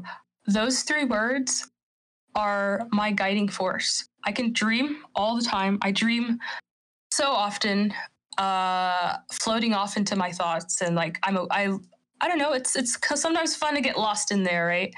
But being able to channel those thoughts into music and other kinds of art, it's such a blessing, especially since the way that I experience things sensory wise is so intense that I can't help but feel this need to, like, almost like you have to work out because you're getting super jittery and like, you know, you need to like take it down a notch in terms of like expressing your energy in a way that is constructive, right? So yeah. Whenever I do these visualizations where I'm pretending or like imagining the future where I'm, you know, singing live and able to put on the type of production that I think matches my aesthetics, it feels so good. It feels so affirming. Also, to have a partner who, the other day, he was just singing my songs like nonstop. Like he was just, he woke up, Murkish woke up in like a pretty chipper mood, and I was still sleeping, but I could hear him singing these rotations of songs, and it was such a sweet moment. I actually, I want people to be able to take these words and like do that same thing that he did and be able to relate in those ways. And I feel like one of the things that stood out for me that is something I haven't yet come to terms with is, all right, several people have told me that, like one person in particular has said that the way that my voice is in my song, honestly, is the voice in their head whenever they're singing, which is like, I never expected to hear anything like that. I also have, through my music, inspired some people to come out as trans and non-binary, And, you know, just from like me not separating who I am from my artistry in that way. There's just been these things where people like really resonate with it in ways that are like honestly magical. And when I have been, you know, like I said earlier in the conversation, I feel like whenever I'm in that fever dream, it's like casting a spell, and that spell comes back to me in the form of feedback from folks who resonate with it in such powerful ways. I never really know how to respond to those things other than like, you know, intense gratitude, but it does still sit with me. Like, I wonder what's possible if I could expand this outward in a way where more people can potentially relate in these ways, or in ways that I don't even have an awareness of right now. Like I just want to make things that are timeless in a way, because they are. Yeah. They already are. Exactly. I was like, they are incredibly timeless. And I think this is just me being me, but at the end of the day, I think you're going to be able to resonate that with the audience. And I think you're going to be able to provide a platform for people to express themselves. And I think you're also going to be able to have a platform for people to appreciate you, you know, as a person. And I think that listening to your individualistic music, it's beautiful. You know, listening to this mix, it was amazing. So, like, I don't think that's going to be an issue whatsoever. I think the only issue is just time, but even time isn't an issue, because at some point I expect to hear, hey, Kaleido Kitty on, well, I don't know what the fucking major network stations are out here, but you're going to be on the radio. You're going to be on the FM radio, and I believe that 100%. I think that you have that, and I think that what you are trying to provide to people in your social setting, what you're trying to build, this inclusive community of people who are looking for individuals who see them, or always looking for people who see each other. And I think you're doing a really good job of that, honestly. And I just want to express my thanks, because it's, you know, it doesn't happen so much, you know? I really appreciate that. Thank you so much. And I'm also very grateful to have been given this platform to just speak to the things that contextualize who I am, because people can look on social media. People have all these assumptions about what life is like for not just me, other people, right? Yeah. But 100%. We are finding the time and the space to connect in a way that is also timeless. And I know that one day I'm going to look back on this and see that this is just the beginning. Like, there's more. I know in my heart, like, there's more coming, and I can't wait for you to also feel that. That's a funny thing about this podcast, let me tell you. So this podcast, Third Coast Base Radio, we've been around for a little bit. Every person that we have on this podcast is literally like projected themselves into some like absolute out of bounds shit, and me and my co-host Luna are always like, wow. So don't get me wrong, like, you're gonna do big shit. I know you're gonna do big shit, like 100%. I have no qualms about that whatsoever. So I'm excited to see where you go. And this is where I would like to ask, you know, if you had a couple of people or, you know, some artists that you would like to be on the podcast, who'd you recommend? Because let me tell you, that stepping ladder is... it's real. So you're on the ladder right now because someone recommended you, and I am going to watch you catapult into some really crazy-ass reality, and I'm excited to see that. But if you could recommend 1 to 2 people to be on this podcast, who would you recommend?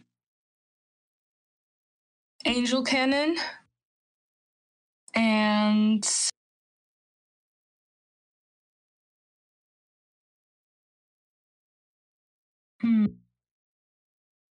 you got me with, oh, yes, okay.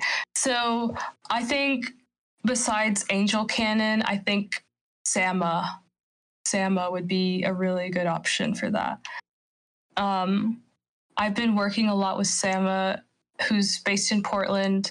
We're actually going to be working on an album soon. And he just has the kind of mind that is so, like, the way that he thinks and creates is so captivating. He's seriously such a good person.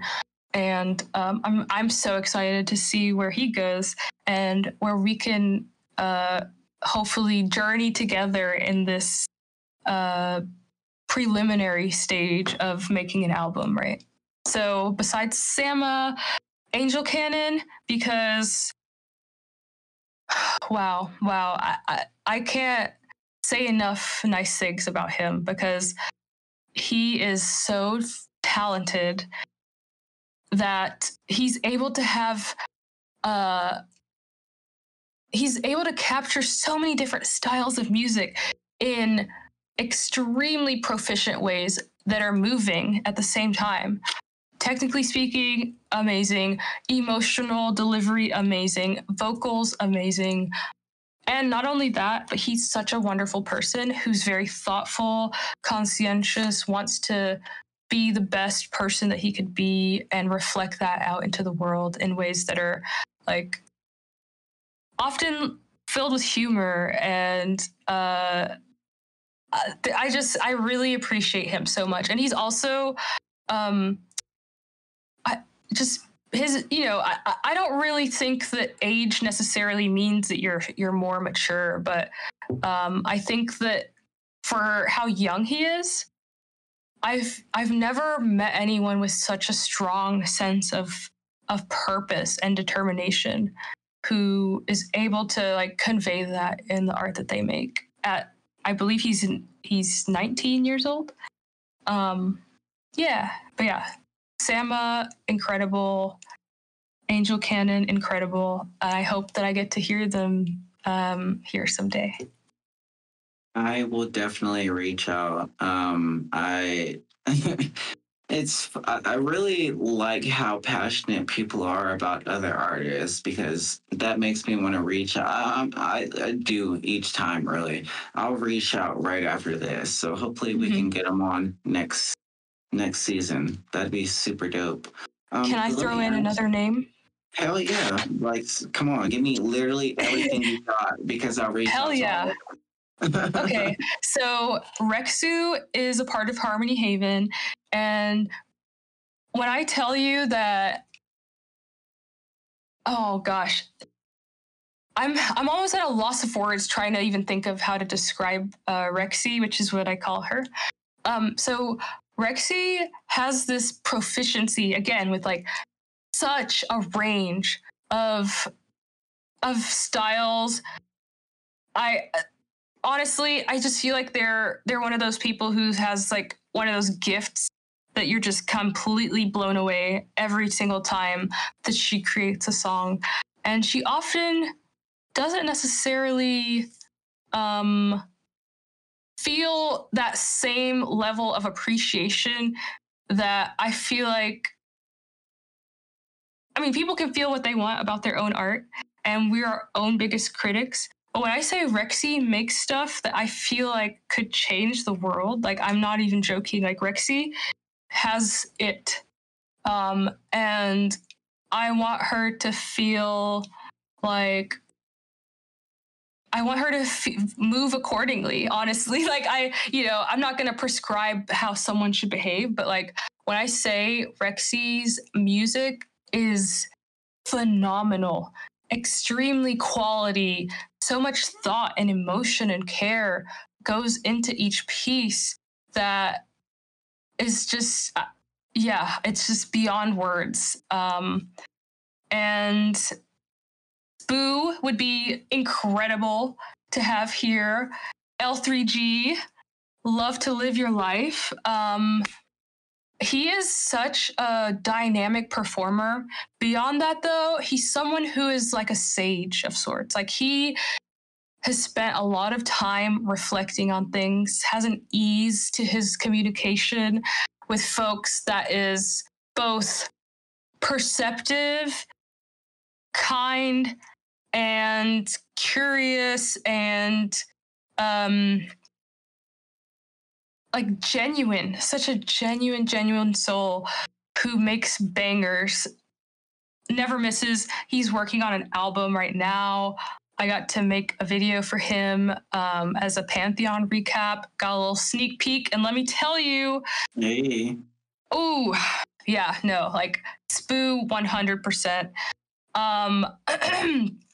I think it would be also wonderful to invite Danny and Connor and Remnant, Cosmo. I've had Danny on the podcast. Danny is actually what started the wave shout out wave, actually. So okay. Well, my bad there.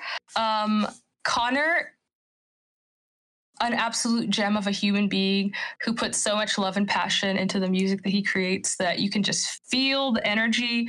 Seeing him perform at every Eternal, seeing him perform at Pantheon, beautiful. Yeah, wow. And one more, excuse me, is Mnemosyne. So Mnemosyne is someone who makes music that is, I would describe it as cerebral. It's very eloquent, and honestly, like there's so much magic in these songs. Ahava is the name, artist name, and Mnemosyne in Greek mythology is the goddess of memory. And I can tell you right now, like, if you hear a Mnemosyne track, you're going to remember it, period. So that's all that. Yeah, I would like to look that up because I'm all about Greek and, I'm sorry, I want to say Greek and Roman, but I say Greek and Roman, Greek and Roman mythology. I'm all about that. Like, that's my shit. So hell yeah. So let me ask you, where do you exist in the interwebs? Like, where can people find Kaleido Kitty? What's your MySpace, your Jenga, your Vampire Freaks? What's your ads? So if you want to follow what I've been working on and just see some tomfoolery, you can follow me on Instagram at Kaleid0Kitty. And then on Twitter, I'm just Kaleido Kitty with no zero, just an O. And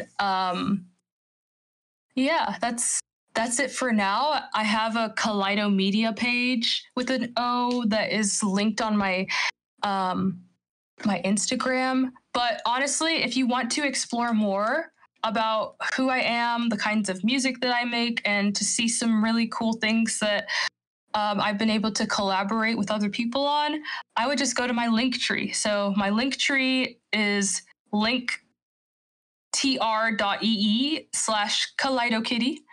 And you can find links to everything there. So yeah. Kaleido, it was super amazing to have you here to express yourself as a human on the podcast. I would like to give you the platform right now to give you just a chance to give some last words of wisdom to the audience. You know, like what would you like to say to anyone that might be listening to this Spacecast 300 years in the future?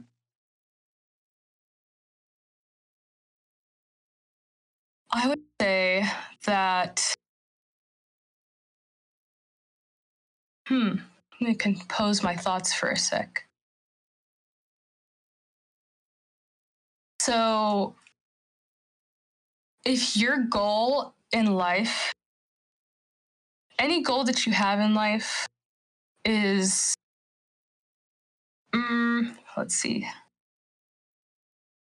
without empathy, without authenticity, without being able to feel a sense of safety, to be yourself and to determine who you are for yourself, first and foremost, because you have agency and have, like, you know, your own unique perspective of what it's like to be alive.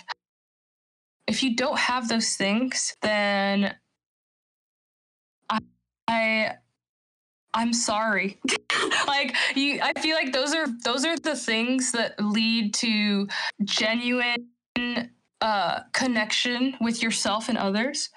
And as you explore yourself more and develop these things, you're able to generate a sense of longevity to your ideas, to your very being.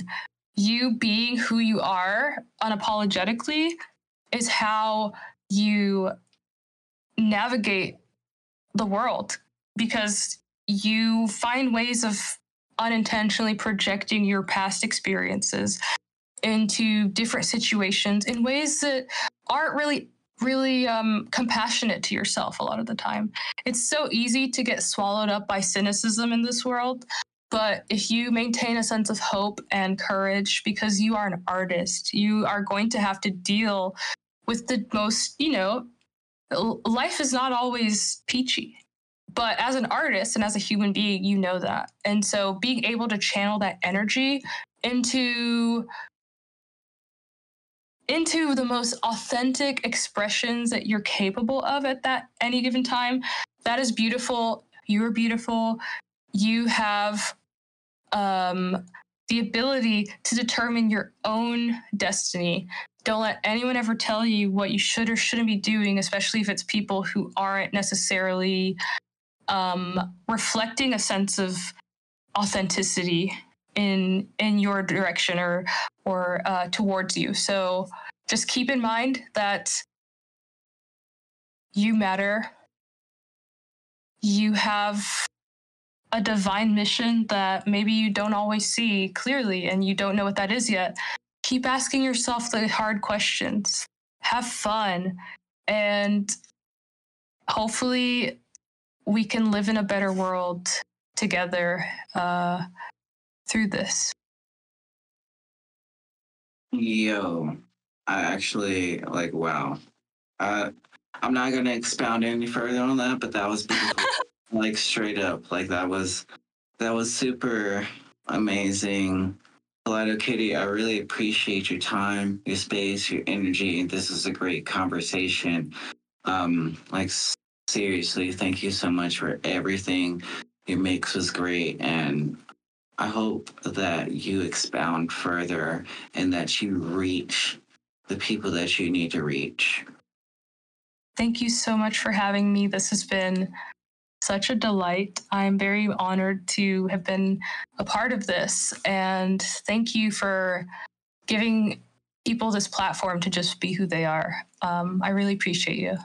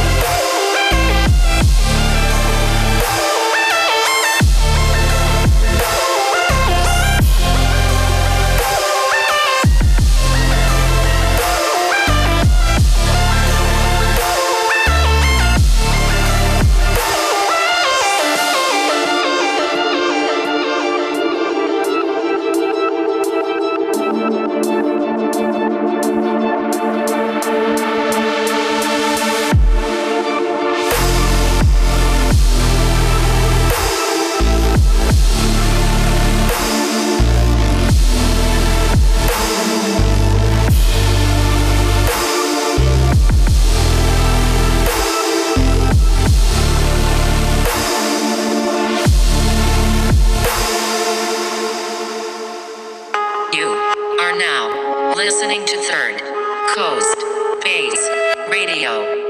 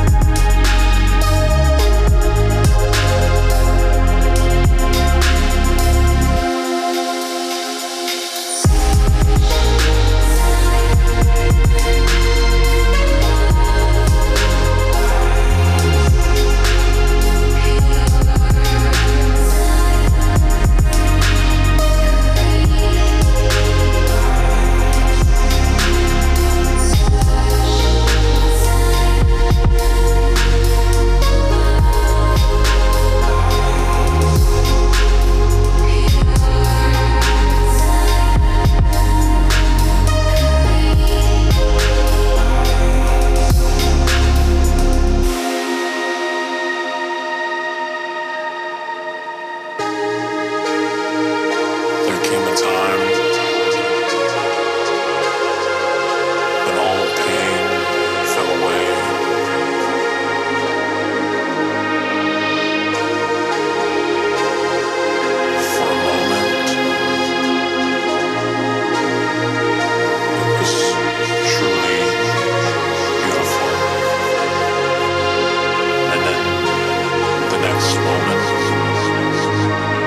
all of it was gone.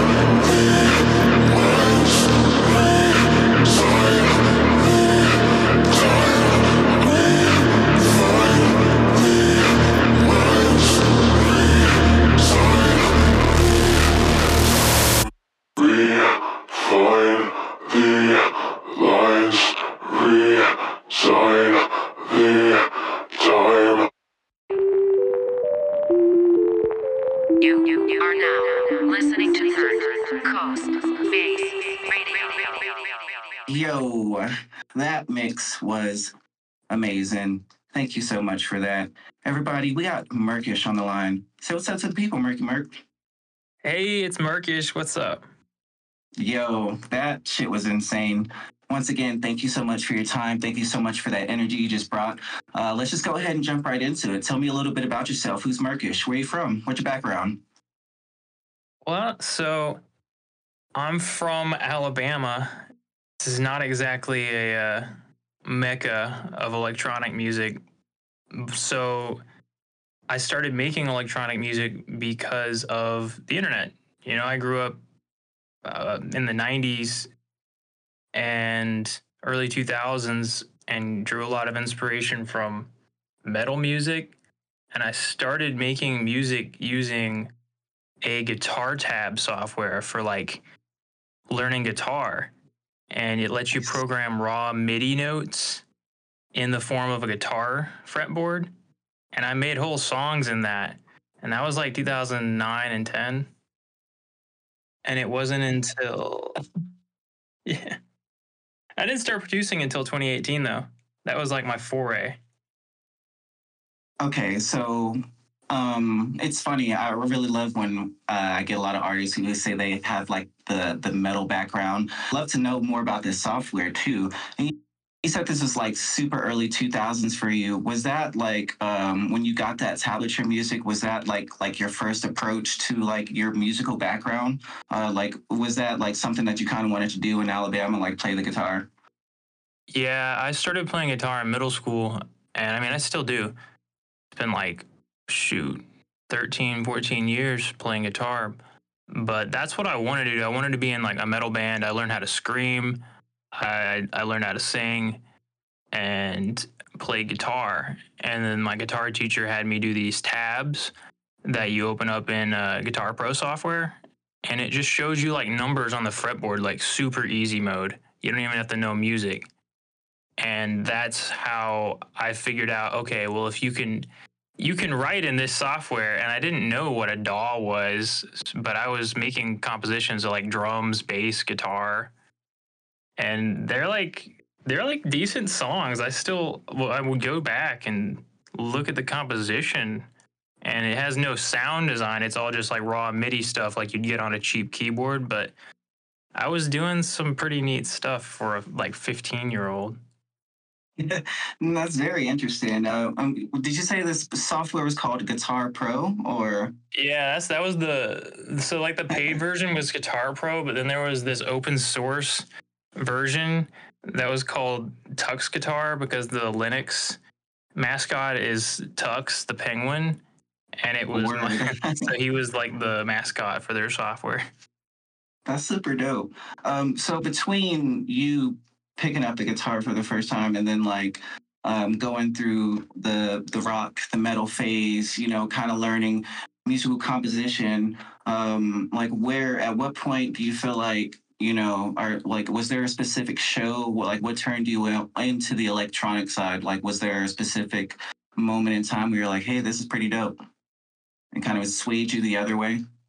Shoot, early on, I didn't listen to a whole lot of electronic music, but I did get like an early taste of it from Dance Dance Revolution.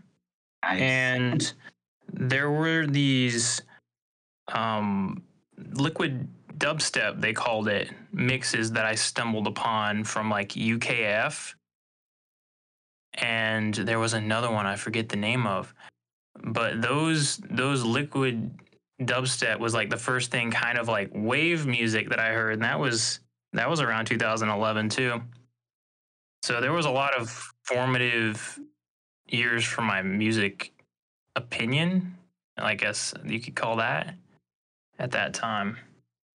Right, so you'd say kind of like, you know, it wasn't necessarily like the forte, but it was kind of always there in the background. Because I was kind of like kind of more so leaning that same way too. 2010, 2011-ish, I was definitely going to like an alternative rock, like Tool. I mean, I still fucking listen to them all the time, but like Tool System and all that. But, you know, there was always like, you know, DJ Marksky or, you know, those like underground mixes in like UKF for sure. And the UKF was like fucking life-changing, but I don't know. I'm not sure if I remember the liquid dubstep ones. I remember just seeing like, you know, like Flux. Like that, you know, things like that for sure. It was called the Going Quantum podcast, and they had this one mix. It was like Hard Trance March 2011. I remember that was the first time I heard electronic music that I really was into, and it was reminding me a lot of the DDR stuff I heard in the early 2000s when I was really little, because my parents got me DDR on the PlayStation 2. I think they wanted us to exercise because we were so into video games, me and my siblings. But then I ended up... they're about to create some rave monsters. Yo, and I really liked Sandstorm by Darude. Yo, that was like my favorite one. That's an actual classic. Like, I don't think anyone can hate that song. I don't care where you're from. It's the best. Oh yeah, as overplayed as you may think it is, it's still a good track. Straight up. So at what point, like, where did the moniker, like, where did Murkish come from? Like, where did that boil from in the ether? Oh, yeah. So in 2016, I started school. I was, I had been out of high school for 4 years. I went to the Marine Corps and went to school on the GI Bill. And then when I was starting... So 2016, I started listening to like SoundCloud when I was studying because it was the only place I could find decent instrumental music that wasn't like too hype EDM kind of stuff. And little did I know, like I was listening to a lot of like instrumental trap beats, and then it started bleeding into what is wave, the respaces and stuff like that. Yeah. And as that was progressing a couple years later, I wanted to make the music, and I was reaching out to people on SoundCloud, like, hey, sending them DMs, like, hey, how do I produce this? Like, I don't know. I had no idea. How do I produce wave music is the question I was asking. I should have been looking up how to produce music just in general, but I was being super specific. Yeah.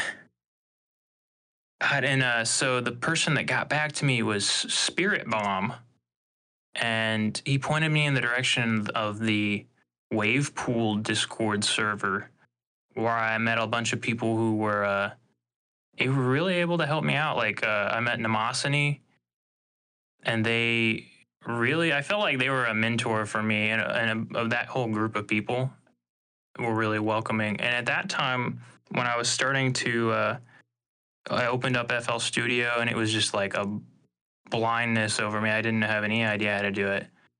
But I had an idea for the type of music I was into and what I wanted to make. And I decided really quickly I needed to have a name. And my measuring stick for whether or not it was a good name was if it wasn't taken on SoundCloud. The URL wasn't taken. It didn't matter anything else. Just SoundCloud was all that mattered.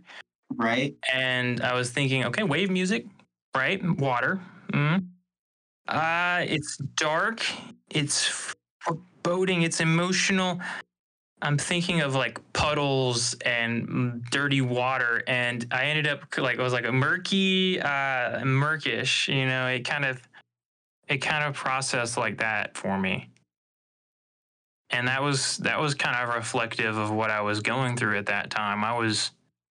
I think it was the summer of 2018.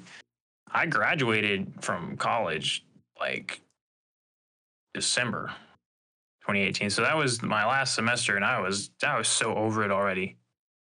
And I was going through it, couldn't even eat a healthy meal or anything, just ramen and peanut butter sandwiches, trying to make it through. Right. So, yeah, I think that name was reflective of a lot of what I was feeling at the time.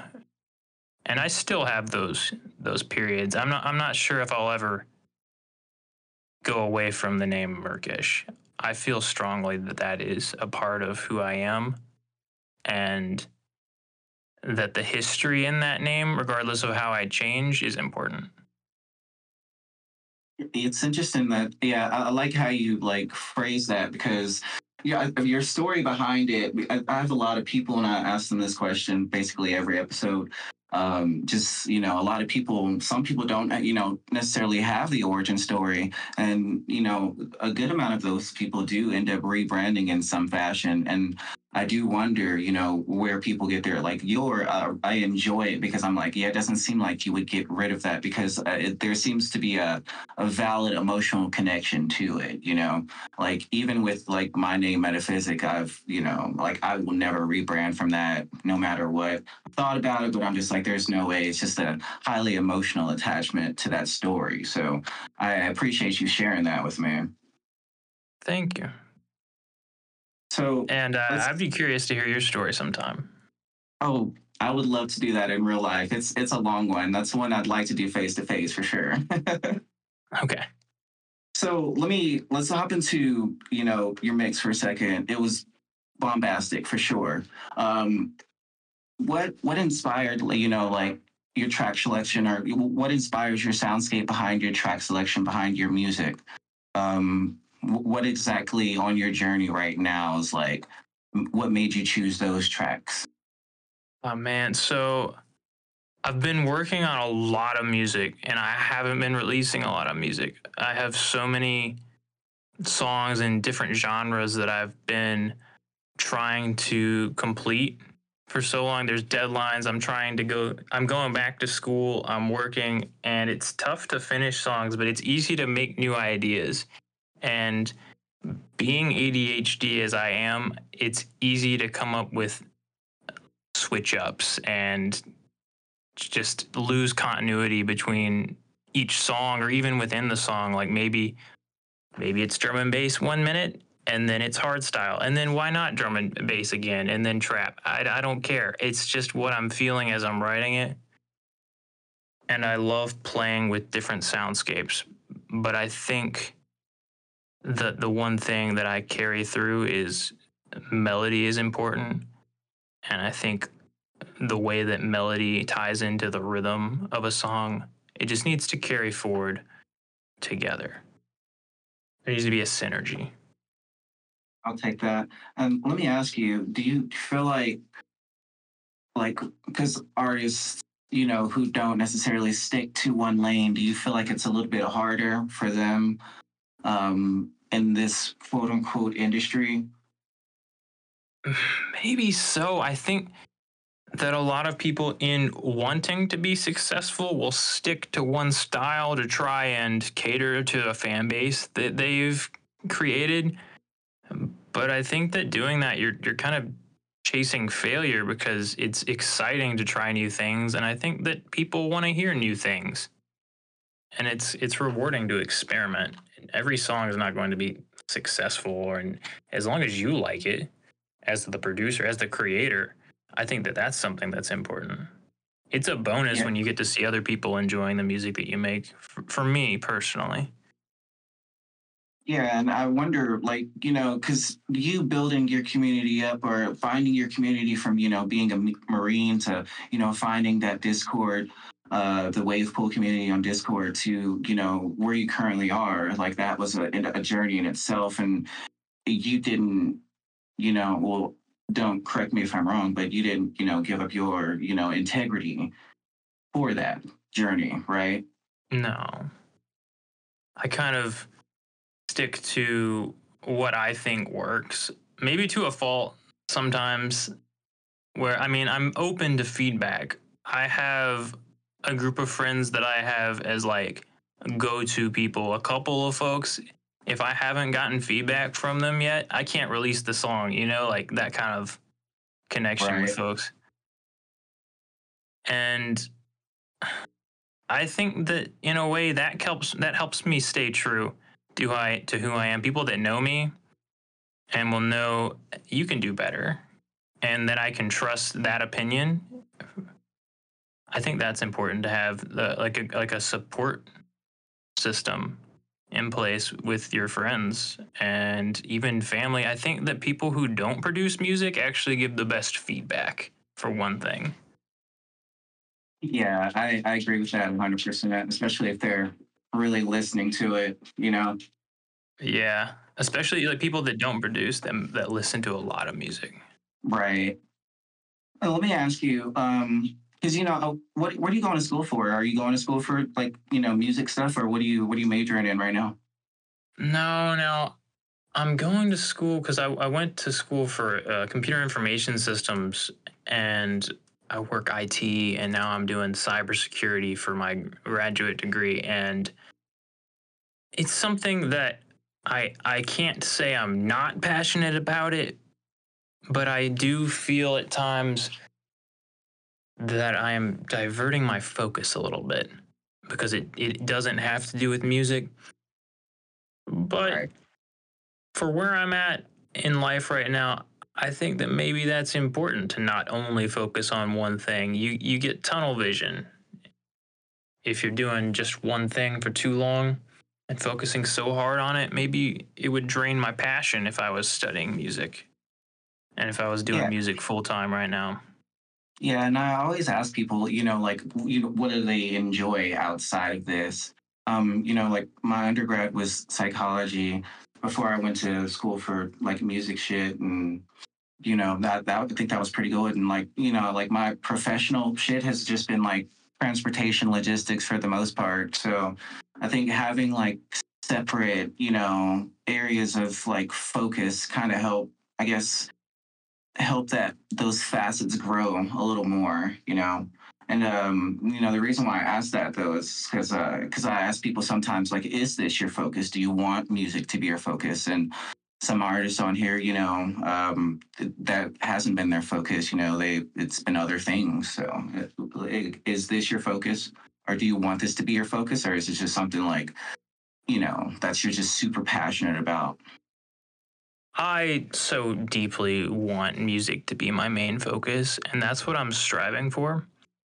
I don't think that it's quite there yet for me to confidently quit my job and move into doing music full-time, because I have established a certain lifestyle that I'm okay with right now with the salary I have, and I think that it's nice to be able to spend that extra money on gear and traveling.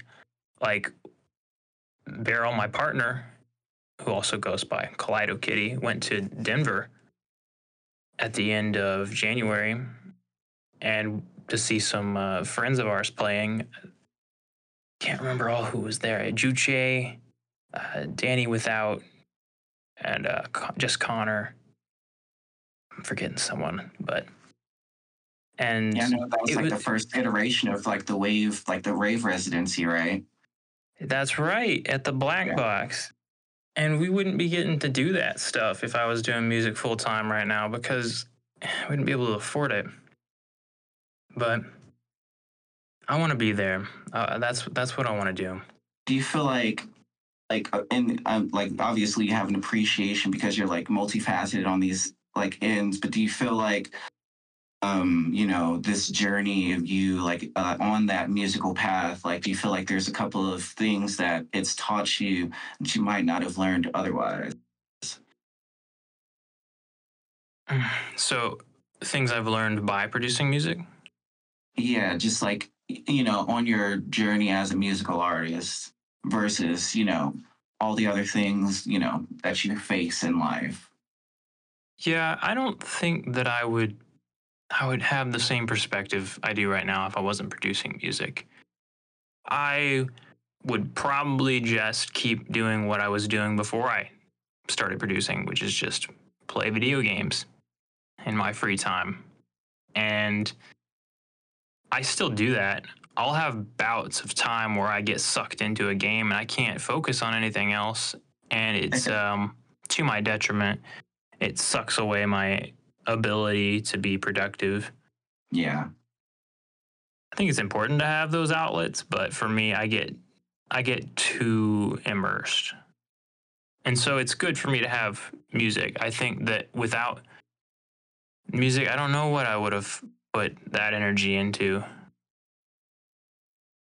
But I'm thankful for the community that I've been able to find through like Harmony Haven. We've built that up.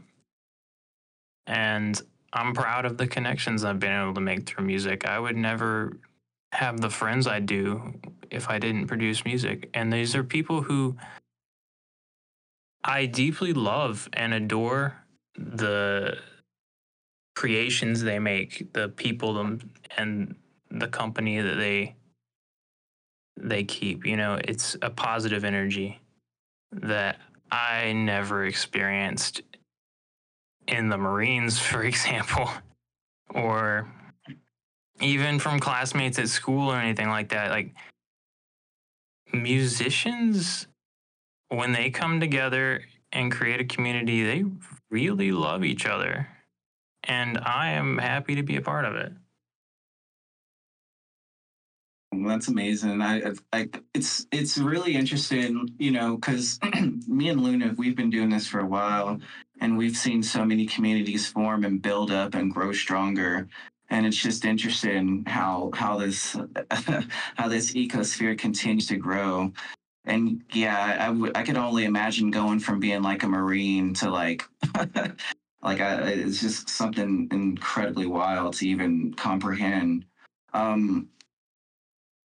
And you said you've been, you know, kind of on this like musical path for a while, like, you know, picking up guitar at a young age and things like that. But like, yeah, if you could go back and give yourself advice like 10 years ago, or if you could give some advice to someone that's up and coming that's listening to this show right now, like as far as like that path or like, you know, the things that you've learned or things that the community has taught you, like what piece of advice would that be?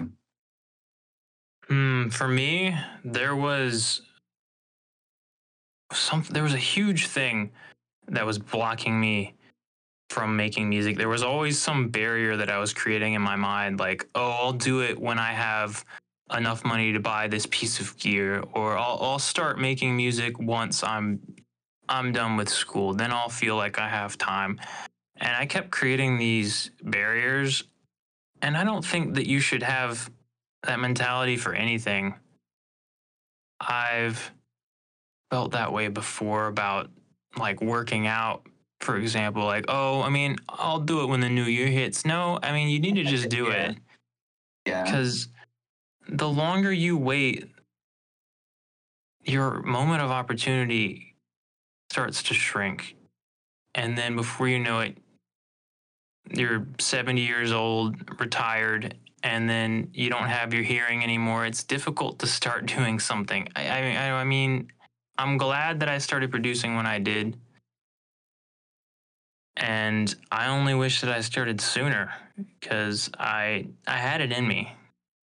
But yeah, to anyone who's any age, it doesn't matter, but if you haven't started yet and there's something that you're using as an excuse or that you think is a barrier, all you have to do is download a piece of software. It'll run on any computer, FL Studio or Ableton. They'll run on anything.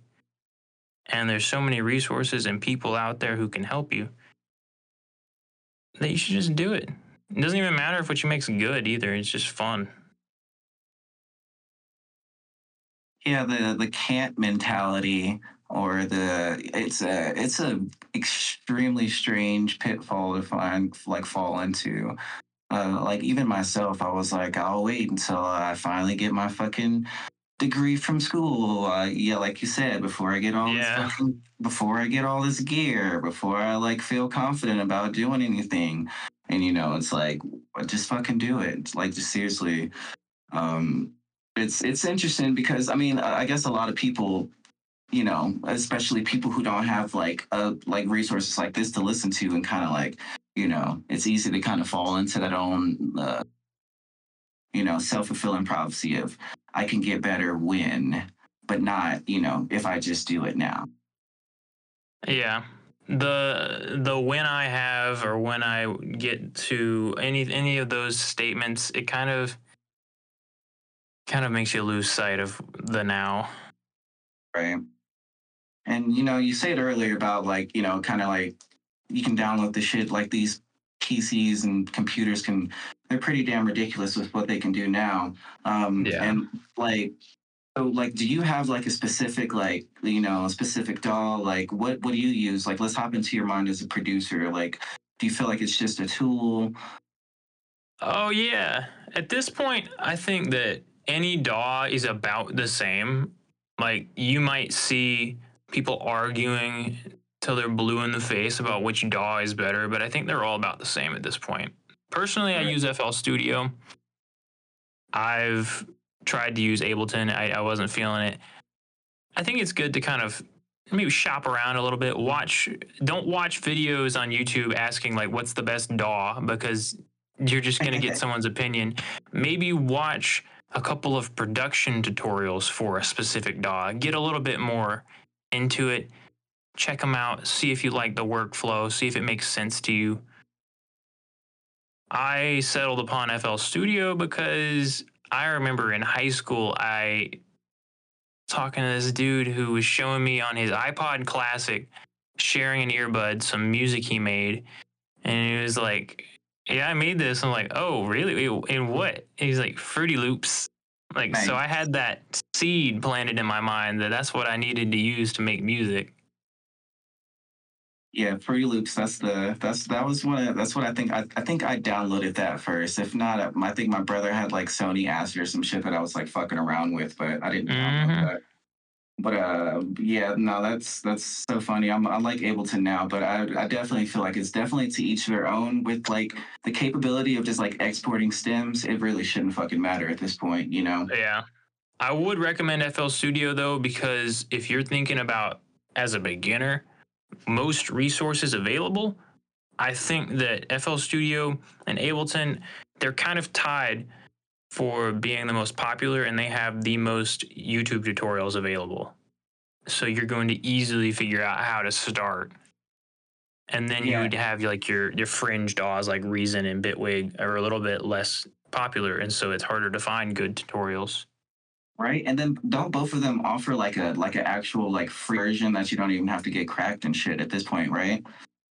Well, I mean, FL Studio's free version, I think it doesn't let you save. It'll let you render out audio, but it won't let you save. Nice. So PlayStation 1 without a memory card. Yeah, I'm thinking that that's what it does, and that's so it's like that. That's their trial, basically. Right. I wouldn't go for that. But if you know where to look, or if you know who to ask, you can always find something free if it's software. So. Yeah, that's a, I don't like to say it, but I'm like, honestly, if I can find a version for it online, I will. But if I'm like making buku bucks, then for sure, I'm like, I'll pay for whatever. But, you know, if it's like, hey, I would like to try this, like, plug-in diva, I want to try the synth out for a little bit because I saw it in the video and see what it sounds like type shit, you know?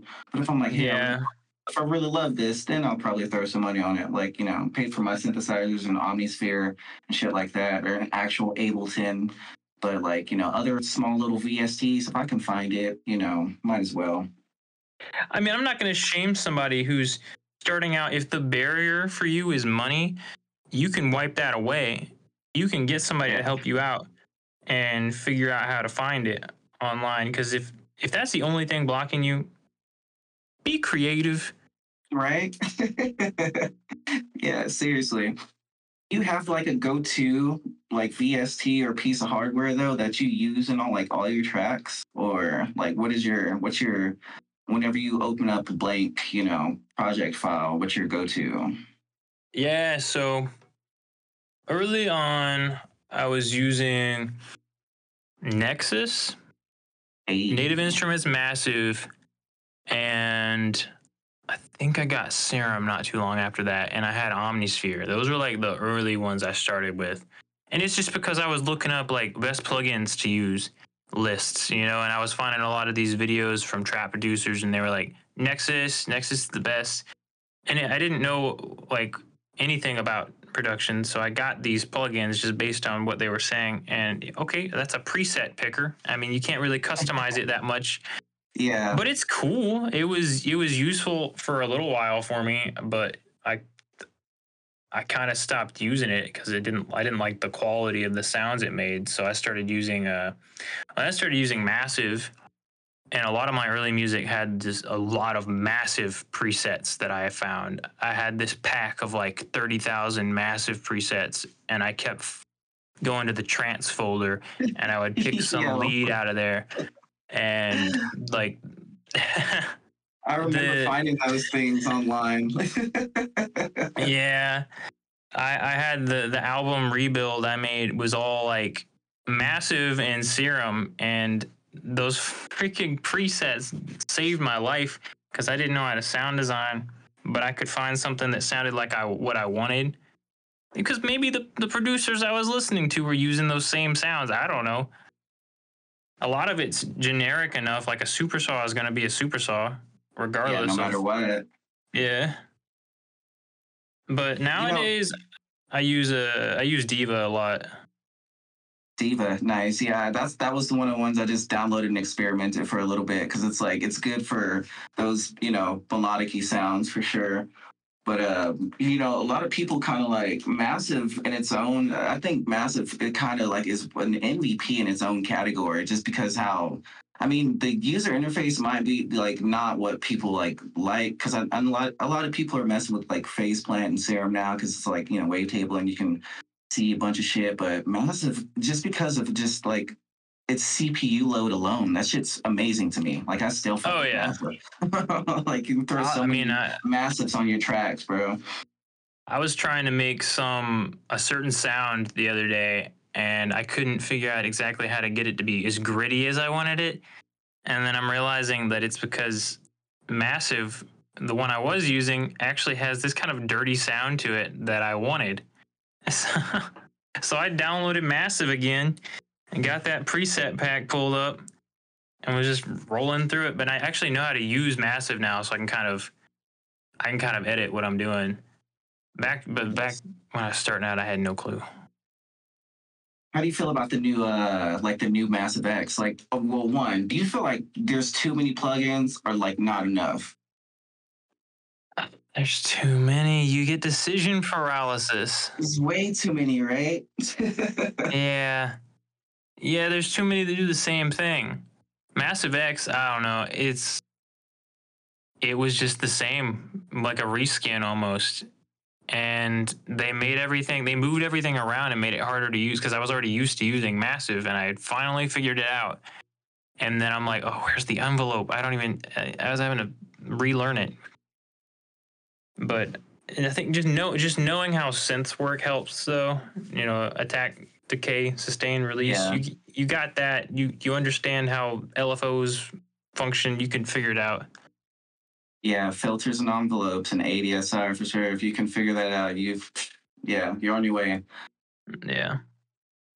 So let me ask you, obviously you produce and you DJ, and this is something I kind of asked, just kind of get like a gauge because it's always a little interesting, but how do you feel? Do you feel like you should be like skilled at one, you know, before you want to try and jump into this music scene, or like, do you feel like it's okay for a producer to just produce beats, but then go to, you know, a show and completely fumble each transition, or vice versa, a DJ who's pretty good, but none of the tracks are produced by them? How do you feel about that? Well, I mean, I wouldn't want to be completely fumbling every transition, but I see what you mean. Like,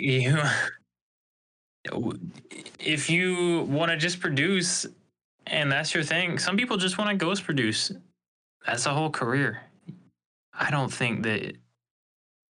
I know that there's some folks who see it as like touring is the only way to succeed in music as an electronic producer, but it's not really the case now. You can get streaming royalties. You can... Once you know how to produce, if you focus on your craft, maybe people are hitting you up to do mixing for them. I've had a few clients so far because, I mean, people will hear the music that I make and they like how it sounds. I'll tell them that I mix it myself, and they'll be like, "Yep, how much you charging? Let me get a mix, please." Okay, and then that's another way to be successful in music, I think, is you can tap into anything. You could be a sound designer. There's the producer Skit, who would just make splice packs for a while. He makes music too, but he focused a lot of his time on making samples, and that's cool. I think that if you're good at a specific part of production, why not just make that your focus? No, that's a really, like, a really nice piece of advice that I'm not sure if I've heard on here quite yet, or at least articulate it like that. A lot of people will, especially, like, you know, they're so easily, I guess, fixated on, like, becoming the star or whatever the fuck, or, you know, being behind the scenes in the industry, quote unquote, rubbing shoulders, blah, blah, blah. They don't, like you can get your bag in so many other different professional ways. Like, if you have, like you said, if you have the skill set, there's a lot of different things that you can do freelance wise to just kind of, like, get that paper. You know what I mean? Like, yeah. Yeah, I mean, if that's what you're going for, then there are easier ways than being a headliner DJ as your main goal. That can be your goal. I'm not gonna hate on you, but if you're trying to monetize it, I know that a lot of people will start out and they'll think that, like, making beats and selling beats is the only way. That's not true either. Right. There's so many different avenues you can approach it from.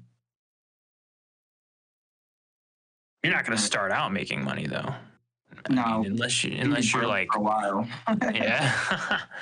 Maybe an industry plant situation, but... Right.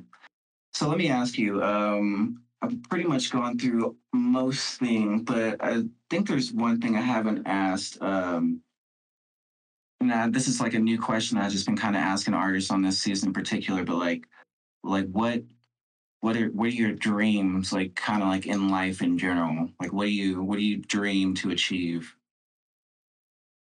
Man, I want to have my music in a video game. Hey. That's something right there. I want to actually make a video game soundtrack. I would love if I could find that connection with somebody and find a game that I really believe in and compose the soundtrack for it. That would be an incredible experience to me. That's one of those things that I put at the top. You know, other than that, Beryl and I have talked about wanting to move somewhere tropical when we retire, you know, maybe Costa Rica or something like that. We'll have banana trees out back. That'd be the life. I think that's, like, in-game goals. That sounds beautiful. Costa Rica, that would just be a really nice place. I hear it's super dope. I mean, the video game thing too. I just think that that I feel like you're going to achieve that. You just got to go find some developers somewhere who are like, yo, we need a couple of somethings. Yeah, I know that's going to happen soon. I believe that on your journey, and I hope that Costa Rica happens as well. Just got to find the right person that believes in the Murkish message. Right. And speaking of, so what do you got going on in the future? Like, what's Murkish got? You got some shows, or, like, some, obviously you said you got a lot of whips you haven't released and new music, but like, you got some streams or something like that. What do you got going for you? Yeah. So coming up, I'm thinking about our collective. You know, I'm co-founder of Harmony Haven with Kaleido Kitty and Hukin. We put on comp albums, 2 or 3 of them a year. We do the Horrors from the Haven in October for Halloween every year. We have one coming up that is rhythm game inspired music, like DDR, Osu, Beat Saber, stuff like that. And the idea is to create a song that you feel like would fit in one of those games. And I'm going to make an effort to try and make sure that each song on the album is in at least one of those games I listed.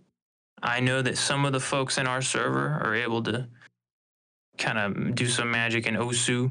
For example, I can map Stepmania, but I want it to be like an audio-visual experience of an album. If you want to, you can play the songs. You could go open up your Beat Saber and play one of the songs. You could download Stepmania. It's a free DDR type game, and it lets you map your own songs to it.